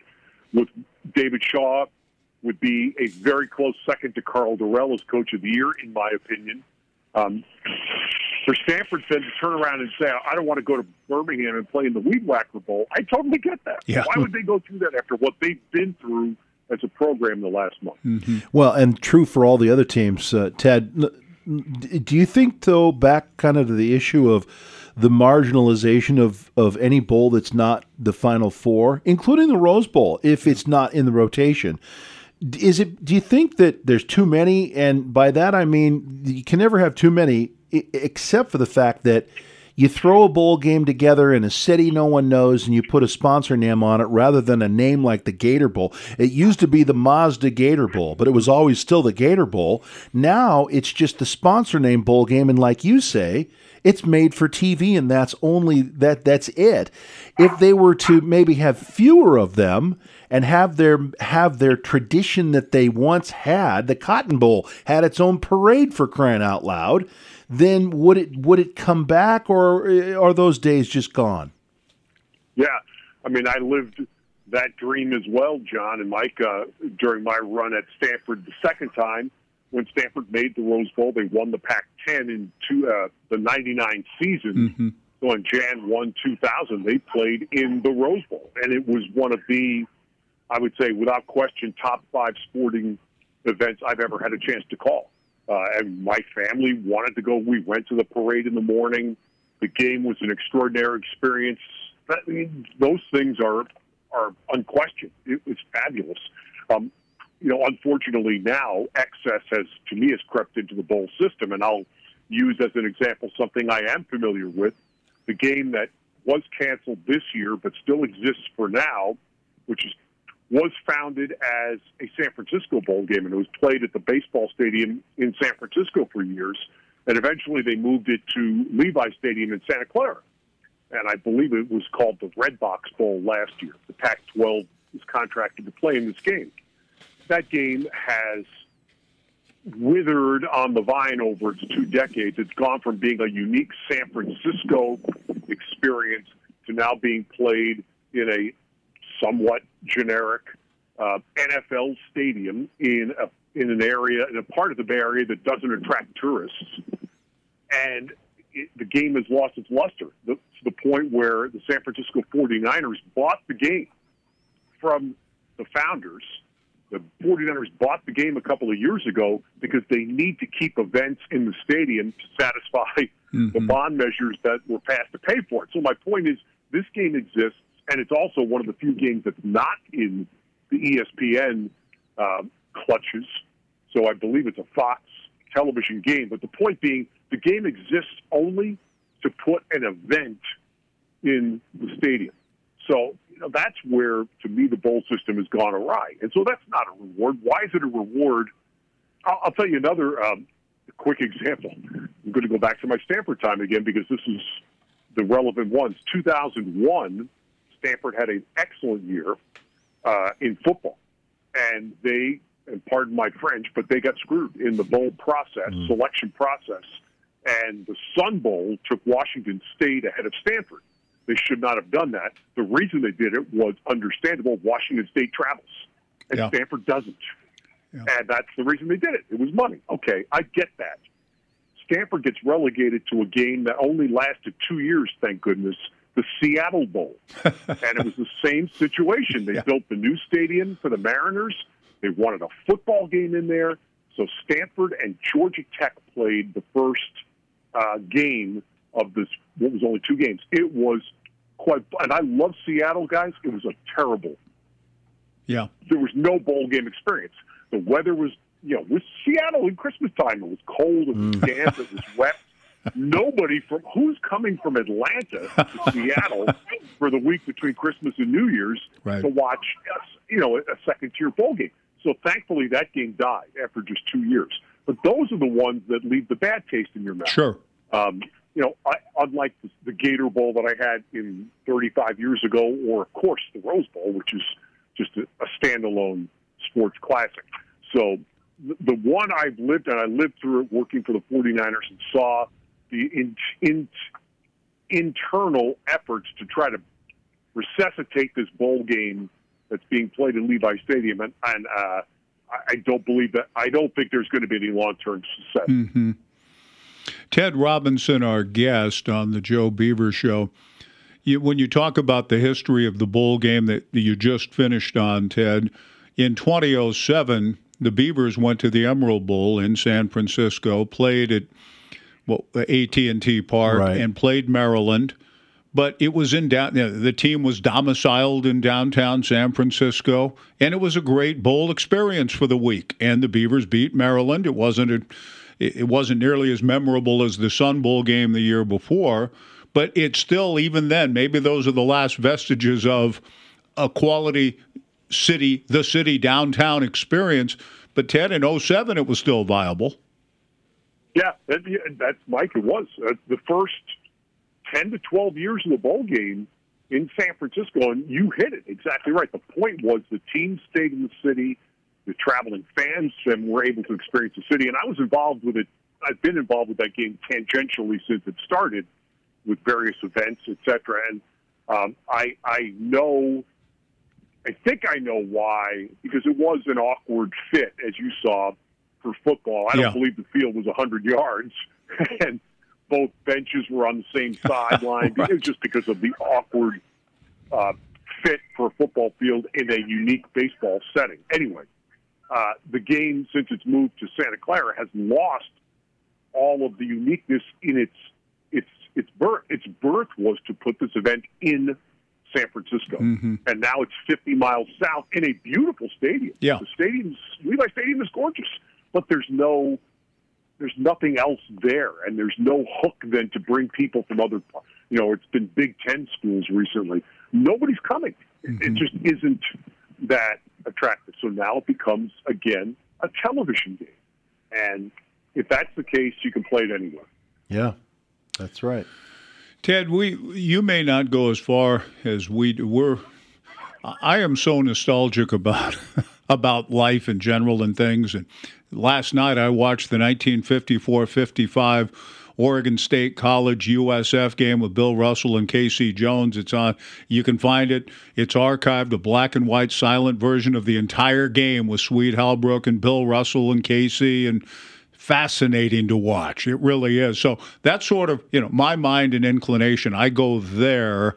So what I'm about to say is in keeping with I miss the days when we didn't have a playoff at all. I mean, let alone when New Year's Day meant everything in college football. When the dust settled, argued about who was a champion, and AP and UPI would vote, and and off you went. And it felt like college football was pretty healthy in those days. Ted, wasn't it? Well, college football is healthy, yeah, Mike. Um, I'm, first of all, let me quickly say I'm really glad you mentioned that because I am working uh, at USC this afternoon with Bill Walton, and we were on a Zoom call with Andy Enfield a few hours ago, and Bill was telling Andy about K.C. Jones, okay, uh, who good. coached the Yeah. Celtics when Bill played his one year there, and they won the championship. Uh, and he has a three-minute video. Somebody sent Bill a three-minute memorial video that I we're going to try to show it today on the game. I'm not sure if we can Good. make that work, but but it's funny you said that about K.C. Jones. I'm going to tell Bill that you found that that game. He will love that. Yeah, he would. The the college football question, yeah, college football has always been healthy, um, especially in the parts of the country where college football's king. Uh, the to me that that answers two parts. One, March Madness. And March Madness was, until the CFP came along, March Madness was the single biggest money generator for college sports.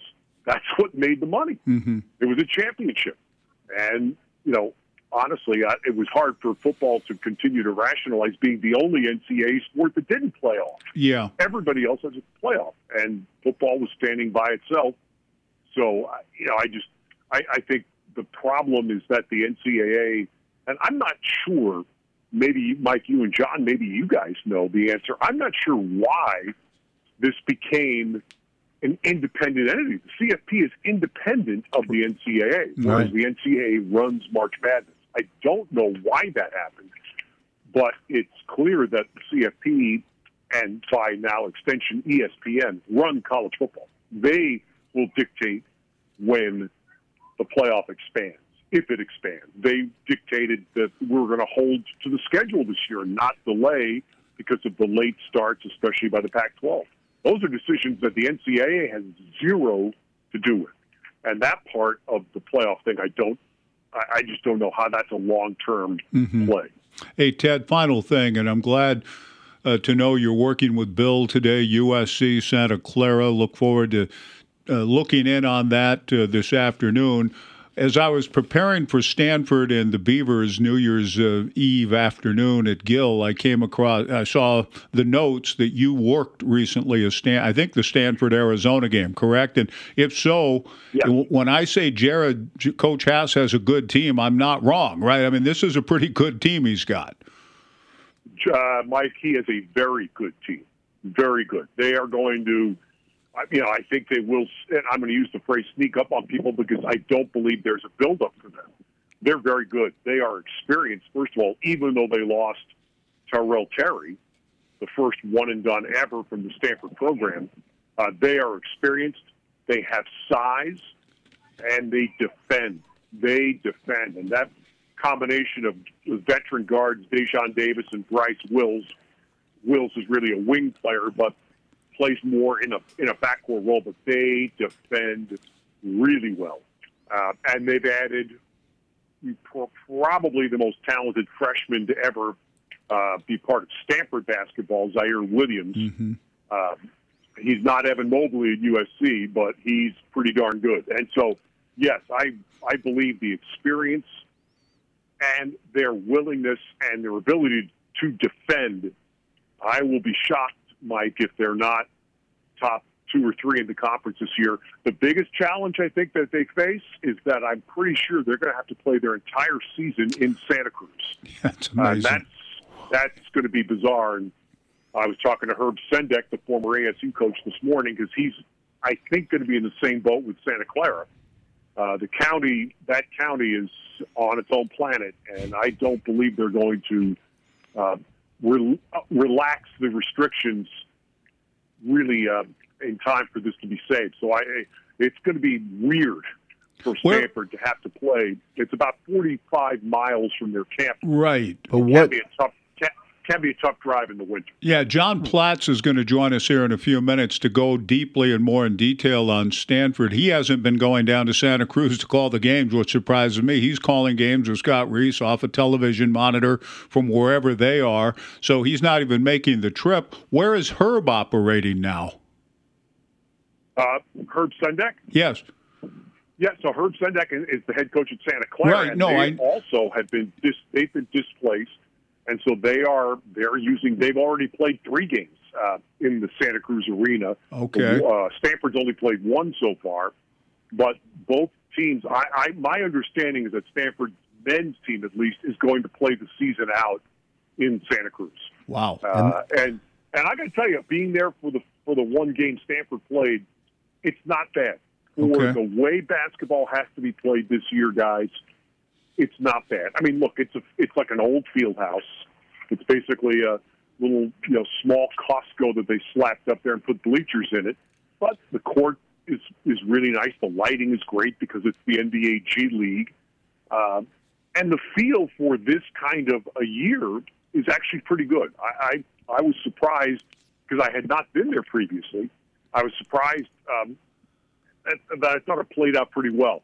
Obviously, for teams, travel, access, you know, everybody gets in their habits, as you know, Mike, so well from decades in the conference. Um, and I watched Arizona go through it as the first team. you have to change all of that because of the the relocation. But for Stanford, they can't.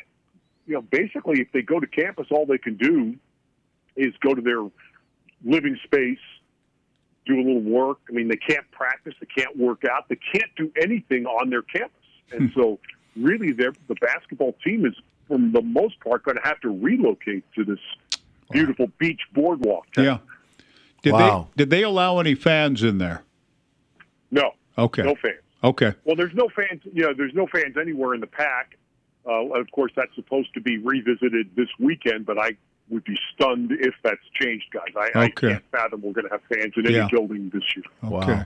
Ted, it's great to connect with you again. Please say hi to Bill for us. I'm glad you get it's always entertaining. I look forward to DVRing it and listening to you guys work together later. It's a great team. Enjoy your work, Ted, and it's nice to connect with you one time here in 2020. Happy New Year to you, and I hope we do cross paths sometime in January. Thanks, Ted. Well, yeah, enjoy enjoy the new year, guys. And Mike, I definitely will see you. I know I had the Beavs on my slate a few times. Good. So I will see you uh, in January. Thank you, Ted. Great to talk to you. Ted Robinson, our guest. John Platz to talk about the vagabondage of the Stanford Cardinal next on 1240 Joe Radio.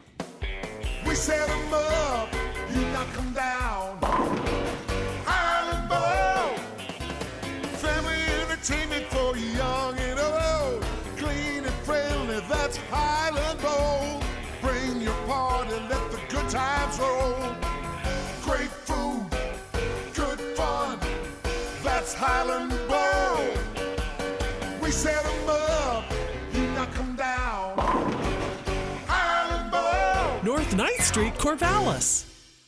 Everyone has an Uncle Fester in their life, that person who is nearly impossible to please. Well, take them to Woodstock's Pizza and they'll find exactly what they're looking for. Because Woodstock's Pizza is pizza for all, with over 35 fresh toppings to choose from, six different sauces, four different crust options, including cauliflower and gluten free, plus vegan and dairy free options. Woodstock's Pizza really is pizza for all. Woodstock's Pizza. They'll even please Uncle Fester on Kings Boulevard in Corvallis.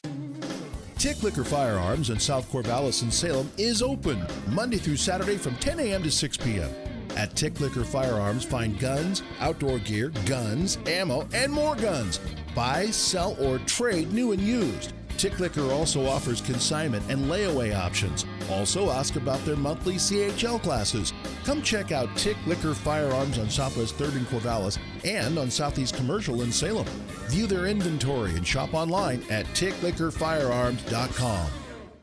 Hi, I'm former Oregon State athlete Tim Ewis, your Corvallis Edward Jones financial advisor. Financial investments are very important, but so are the investments of time, patience, and encouragement our young athletes receive from their coaches, teachers, and mentors. That's why Edward Jones is a proud sponsor of Oregon State and area high school sports. Call me, Tim Ewis, at 541 758 8245 or stop by my office in the Timber Hill Shopping Complex in Corvallis for all of your investment needs. Edward Jones, Making Sense of Investing, member SIPC.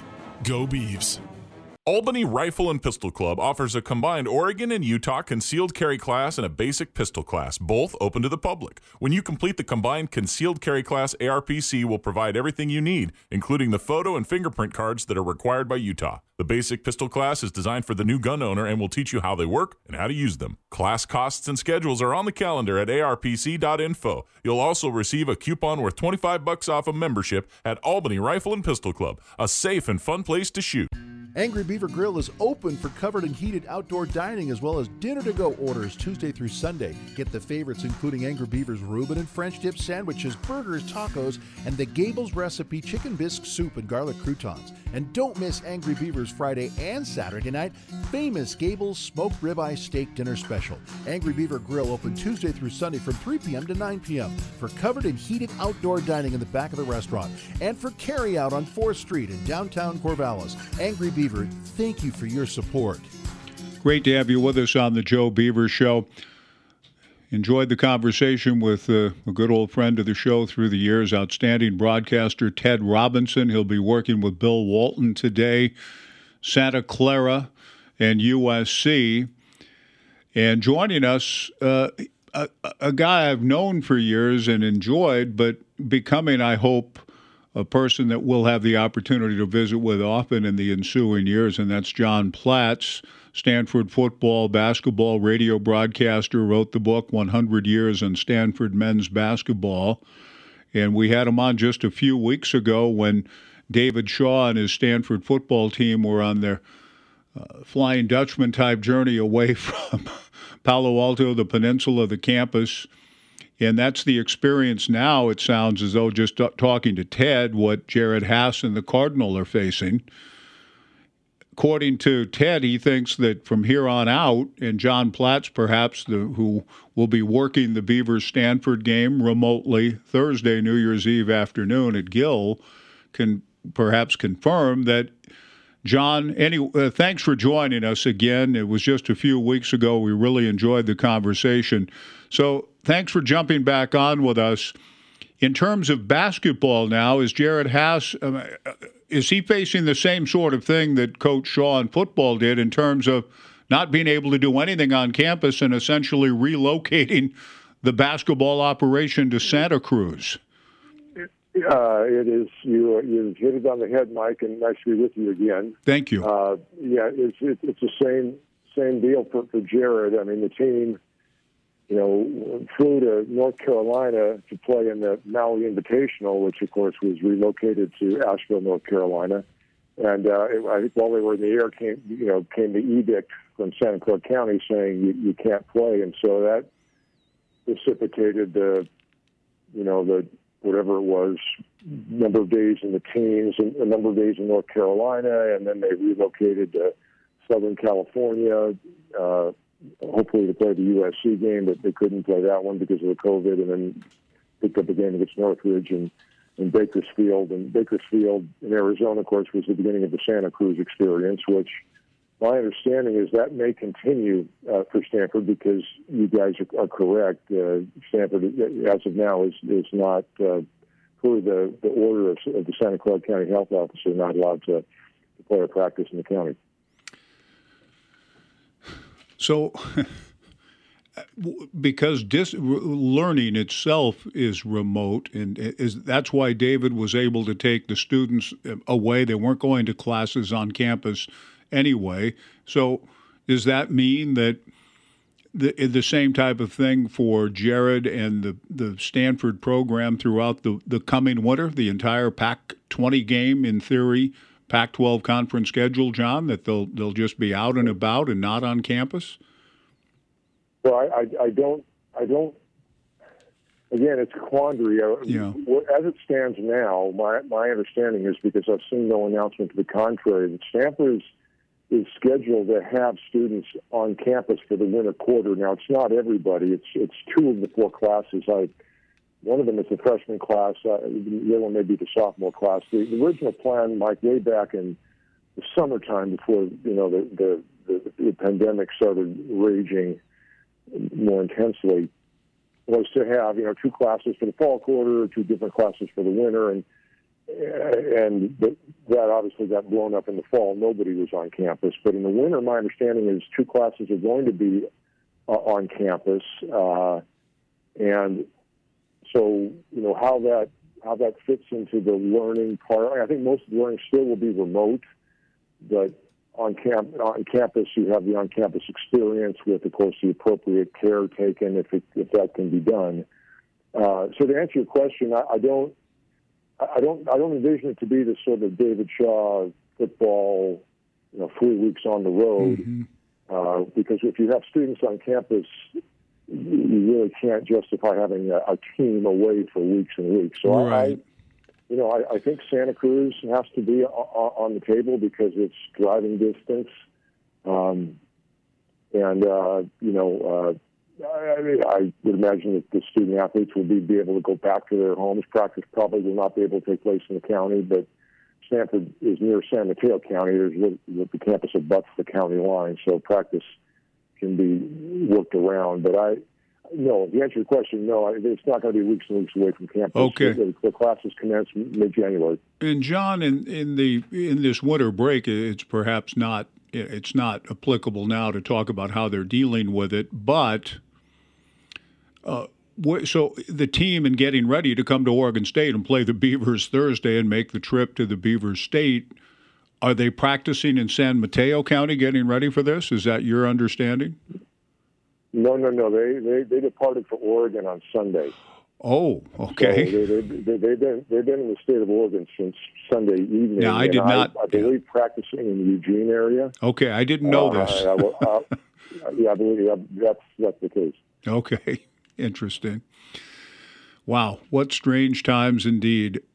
I just we just spoke with Ted and he's he did the Stanford Arizona game where your team broke a 20 game losing streak against Arizona and he thinks, Ted thinks, and a lot of people think, and John, I wonder what you think, that Jerod has a very good club. Coach has. What what are your what's your sense in this four game winning streak they're bringing into Corvallis? What kind of team potentially this is, even with all of the hurdles and things they'll have to go through to get through a season?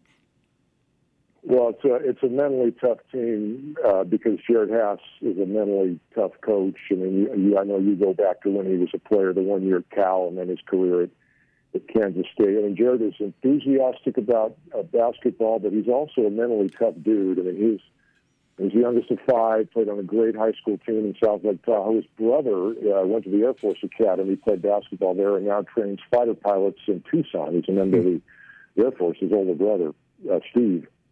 So Jerod, I mean, Jerod imbues that in his team. They play playing hard is a cliche, but Jerod Haase teams, you know, they they play hard and they, you, you, you get the most out of the wash rag.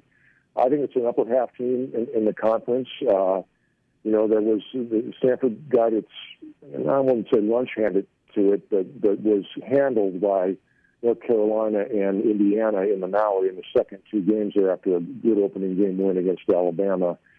Um, so those were hiccups. But since then, it's been you know it's been more smooth. The, the, the newer play, the, the newer the newer players, principally Ziaire Williams, is, is you know had ups and downs, but it's starting to level out a little bit and, and begin a, a, an ascent. And you know his ceiling is very high. So upper half team, Mike, um, led by Oscar da Silva, who's having just a tremendous year statistically, 19.6 rebounds a game, and just a tremendous quiet leader, uh, playing hard you know, every possession, shooting 66%. Uh, so that's a pretty good anchor to, to have as, as we go into conference. And, and da Silva's always played well in Corvallis, so we'll, we'll see how that impacts the game on Thursday afternoon. Well, he certainly has. And the, Ziaire Williams, I read in preparing John that he's the first five star on campus since the Lopez twins played for Mike Montgomery. Brooke and Robin on campus were five stars.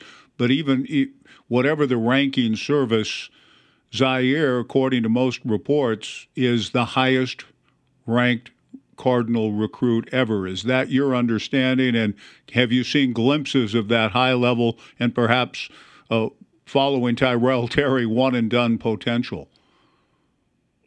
Uh, yeah, sort of yes to all of those. Yeah. Uh, you know, depending on the re- recruiting service you consult. Uh, he was, you know, top five recruits in the country, borderline top five. The type of player, Mike, that usually is out of Stanford's reach because that young man wants to go to North Carolina or to Kansas mm-hmm. or to Duke or, or, or what have you. Uh, and Jerod Haase has some terrific recruiters on the staff. Uh, you know, Adam Cohen, uh, associate head coach, is, is probably the most active of them. But to, to, to, to have reeled in Ziaire. Now he's a Southern California kid, so that helps. But he's you know he's playing on that Sierra Canyon team that played on ESPN half the games last year with LeBron James kid on it and mm-hmm. Dwyane Wade's kid on it, and um, but he's but he's you know he's level headed and Stanford held enough appeal to him uh, and Jerod Haase and his approach held enough appeal. And I think the fact that Tyrell Terry got you know drafted first pick in the second round, uh, you know one and done, all sort of inspired to, to get Ziaire to Stanford. Uh, Mike, he started slow. Um, he, you know, he relied on jumpers a lot because the kids want to shoot jumpers. That's uh, they see it on TV, they see LeBron and whatnot, and Ziaire is so physically gifted that getting him to not settle for the Kobe fall away, mm-hmm. you know, get him to get in the lane a little bit, you know, use rebounding skills. He's a terrific player, Mike, uh, on the on the break. He'll remind you of Josh Childress.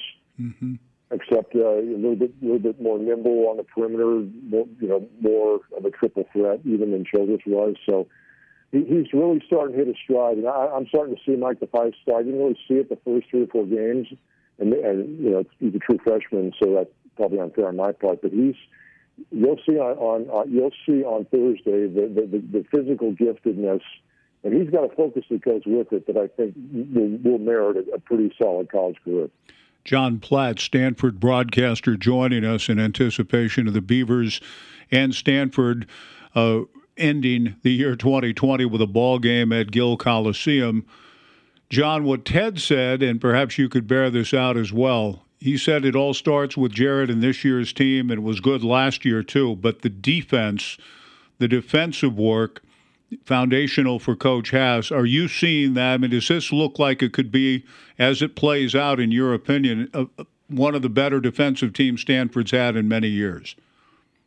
Uh, I, I, I agree with that, and that, that really, I think, Mike, is going to be the difference between Stanford finishing, say, you know, five, six, seven, not that, and rather, you know, maybe three, four, five, mm-hmm. something like that. Uh, you know, Bryce Wills had, by one defensive measure, the best defensive perimeter defensive performance all last year. He was first team all um, Pac-12. You know, six six. He's a junior now.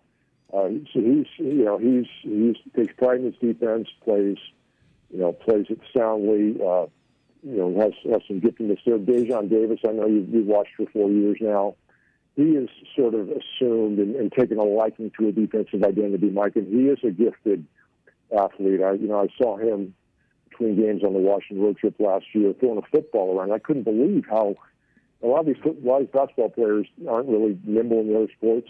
Mm-hmm. Uh, but Daejon was throwing it and running around throwing that football, and I thought, wow, this this guy's gifted. And so he's turned that athleticism to to to, the def- to a defensive focus. So he's there.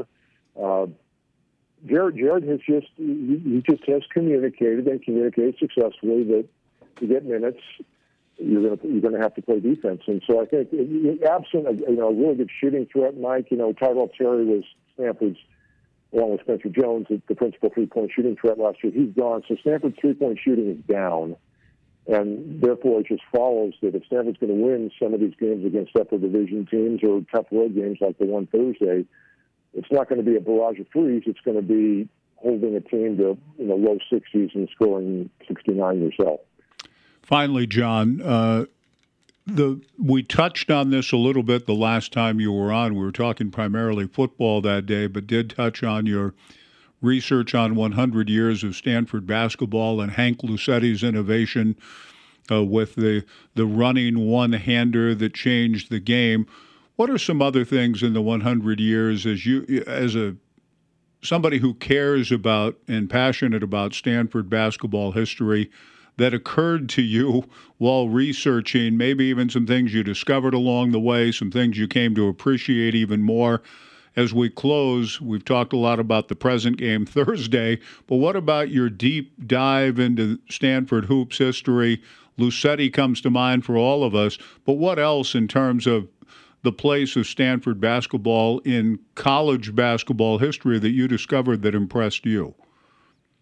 Well, I'm glad you asked, Mike, uh, and I'm, I'm thrilled by the question, in, in part because I think a lot of schools, and I think yours, not that I want to ask you to write a thousand hours for the Beavers, but a lot of school, you know, Stanford is not UCLA with the 11 mm-hmm. championships, mm-hmm. or North Carolina, or Indiana, or you know the half dozen or so schools. That a book would be tough because you just go, well, this is championship year A, and this is championship year B, and then we had a lull for seven years, and then there was, you know, it's it's it doesn't really lend itself to a story. For Stanford, there's enough sort of Everest, that's bad, Mount Hood, let's use that, Mount Hood peaks as we go along. Yeah.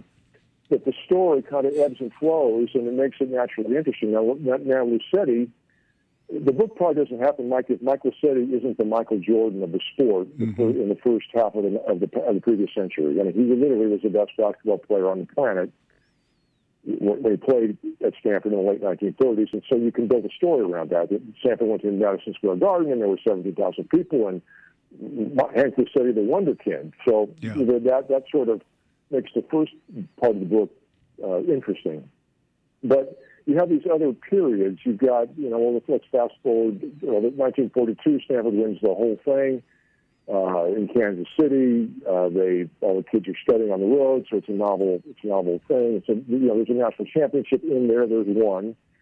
Um, you know, you, 50s and 60s are tough, but there's a, big win or two. But then you get to 70, mid 70s, and there's a play, player named Rich Kelley. Mike, 7 mm-hmm. played in the NBA 11 years, uh, grew up in the Bay, you know, near Stanford. Uh, you had a weekend against USC and UCLA. They call it the Miracle at Maples weekend, January 17 and 18, 1975. UCLA was number two in the country. USC was number five in the country. And Stanford rose up in a 24-hour period because in those days the, the conference schools played probably Saturday on, on the road. Right. And Stanford beat the Bruins. Uh, UCLA had one loss, I think, at the time. Stanford hadn't beaten them in nine years. Rich Kelley had a tr- tremendous game that night. The, the next night, he had 52 points, 28 rebounds, and was 18 of 18 from the line. This is a seven-footer. Wow. That, that led, led Stanford to two enormous wins. There was the stall game against Oregon State in 1980. yes. I don't know if you remember it, but I, I certainly do. Yes. 18-16 final score. Oregon State number two in the country. Stanford didn't have weapons. Stanford was near the bottom of the conference, and Dick DiBiaso, the coach, this was just before I played there, said, we can't compete. There's no shot clock. Let's just stall for 40 minutes. It's 12, 12 and half, 12, 12, right. 12, 12 at halftime, and and uh, and the Beavers pulled it out, and the Miller pulled it out 18 to 16. You know, Brevin Knight comes along, Mike, in the 1990s, mm-hmm. which is a 5'10 guard uh, that nobody wanted. He's from the East Orange, New Jersey, and, and one of the Stanford assistants, Arnold Lark, was back there and saw Knight. Uh, he played for Seton Hall Prep, and he comes to Stanford, Mike, and turned a 7 and 23 team in 1992 93 mm-hmm. into a team that made three tournaments. Uh, you know, 95, 96, 97. Brevin was, you know, three time All Conference, All American his senior year. And he, he set it up for the Collins twins and Josh Childress and the Lopez twins in the 11 year run under Mike Montgomery, in which Stanford went to the tournament every year and was mm-hmm. number one in the country three or four times, or three or four different seasons. Brevin Knight set the whole thing up. Absent Brevin Knight, maybe Stanford is bottom half of the conference from the, the 90s until now. I mean, that's yeah. just so it, the up and down. I think makes it interesting, and I think a lot of programs have stories that can be told as well. But I, just last last note, what I did was, Mike, at the back of the book, I I, want, I, I wanted every book you want you want an all time team, right? Well, I, I divided it into thirds. I, you know, the 1st mm-hmm. third I called it the pre-television era, era. The second third of the hundred years I called the vinyl album era, and the third I called the, the com- computer and internet era. And I put the player of each yeah. Third, and, and Michael said he was first, uh, Rich Kelley was second, and Brett Matt was the third. And there are mm. a lot of really good players, particularly in this, in this last year with the Lopez twins and the Collins twins and all that. Right. But it was fun to research and it was fun to tell a story. Well, hey, thank you for sharing that with us, John. Really appreciate your perspective and time again on the show. I wish we were seeing you in our building Thursday, but where, wherever you call the game, I hope you and Scott have a good one, and it's a, it's a pleasure to visit with you again. Thanks for taking time for us. Happy New Year to you, John, and I hope our paths cross again. Likewise, Mike, to you, to and to John. I'm looking forward to another exciting Stanford Oregon State basketball team. I love it when they get together. It's always competitive. Thanks, John. Good Thanks, talking John. to you. John Platz, one of the broadcasters for Stanford basketball. Boy, he just touched on some names, and I was not familiar with until today the term the miracle at Maples and the sweep ambushed on the Peninsula Trail. Rich Kelley, 52 and 28 in a game against SC to complete a sweep of UCLA and USC in a 24 hour period. Jeez. That USC team in 75 was good, really good, and UCLA won the national championship. And the mm-hmm. Stanford Cardinals, I think they were called the Cardinals in 75, not Cardinal, swept them. Let's take a break, wrap up the show for the week and the year. True? Tur? True? Yeah. Next, 1240 Joe Radio. Trump's Hobbies has been serving the area since 1972 and is a proud supporter of schools, clubs, and groups throughout the Mid Valley. Trump says the area's largest selection of radio controlled cars, boats, airplanes, and helicopters, plus drones, plastic models, model trains, fantasy games, collector cards, and modeling tools, parts, paints, and supplies. Whether you're an experienced modeler or just starting out, Trump's is there to help. Build it, drive it, fly it. Trump Zombies in the Timber Hill Shopping Center in Corvallis, bringing enjoyment to life. This is Mike Parker for Even Flow Plumbing, your trusted award winning plumber for the Mid Valley. Even Flow specializes in complete plumbing and drain cleaning solutions for residential and commercial jobs. They treat your home like it's their home, and their flat rate pricing means no surprises at the end of the job. Even Flow takes pride in doing the job right the first time. Just call 541 738 8853 for all your plumbing needs. When you need a pro, go with the flow. Even Flow Pickup, delivery, even curbside. Togo's sandwiches are perfect for any time to take anywhere. This is Chris from Togo's in Corvallis. When you want fresh artisan breads, hand sliced premium meats piled high, and fresh hand smashed Hass avocados, call us and you can even tell us what bread you want and what else you want on it spreads, vegetables, and cheeses. Togo's has been serving up big, fresh, meaty sandwiches for over 49 years. Come see us or order online at togos.com. Togo's, true to the sandwich.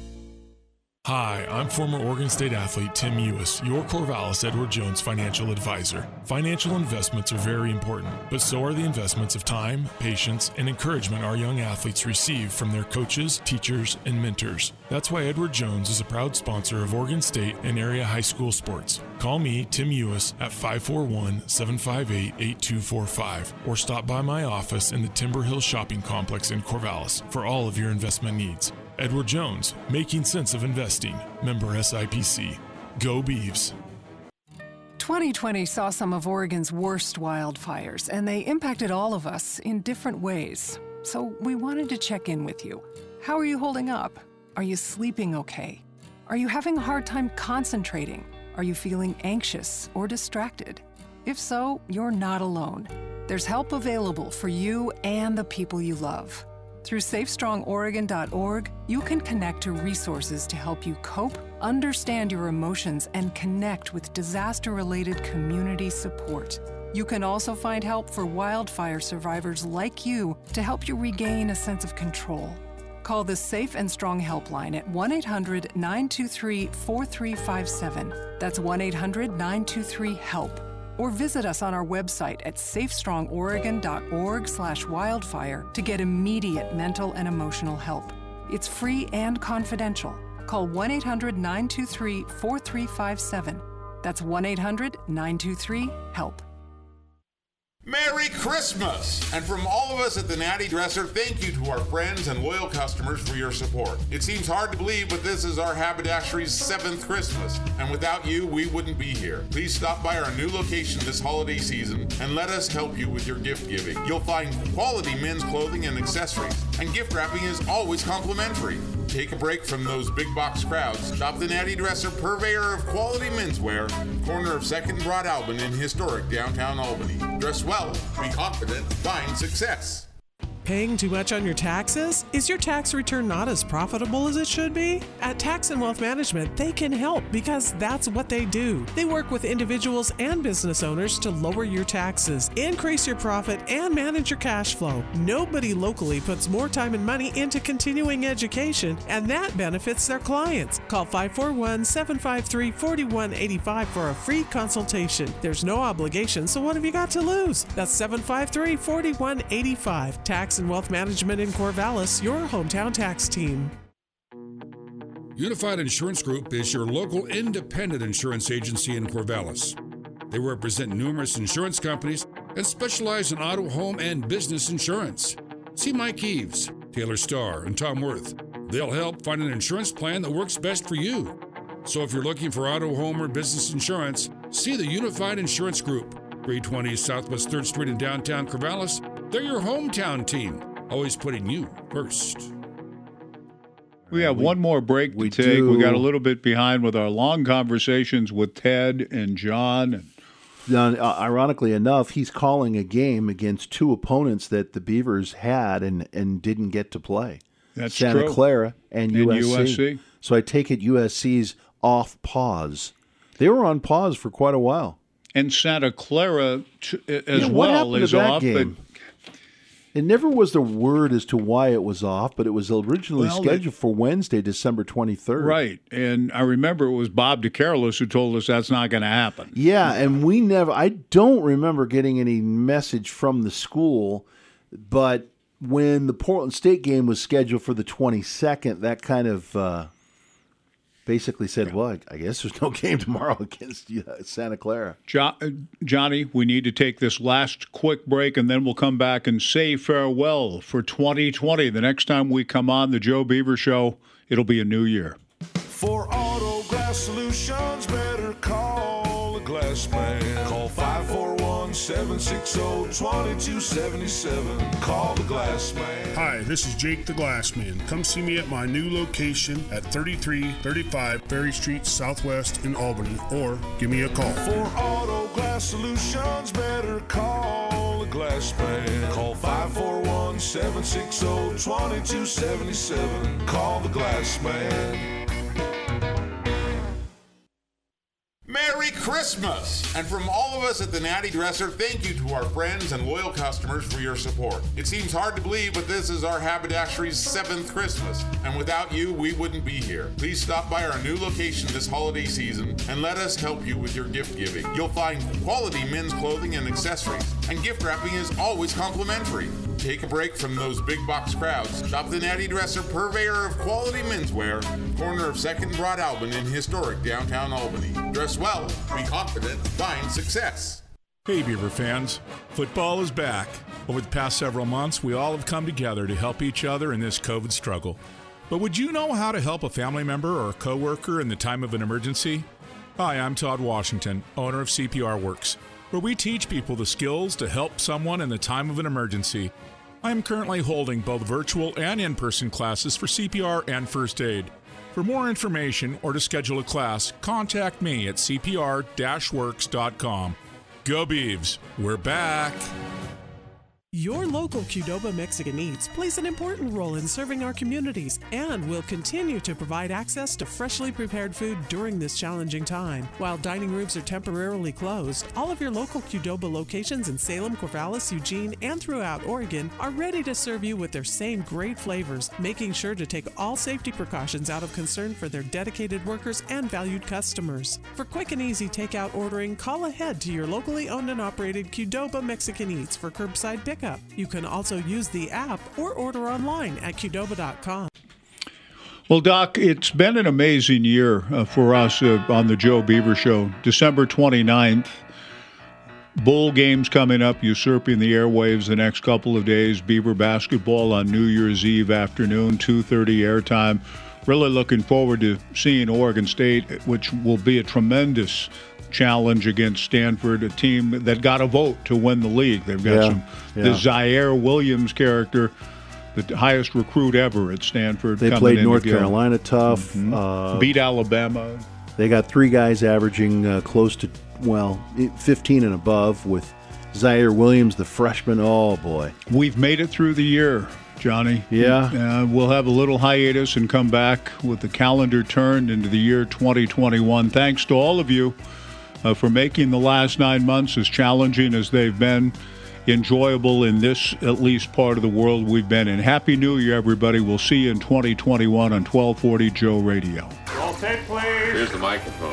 Is this thing on? This is KEJO Corvallis. Everybody hear me? We're on in five. And QID. 1240 Joe Radio.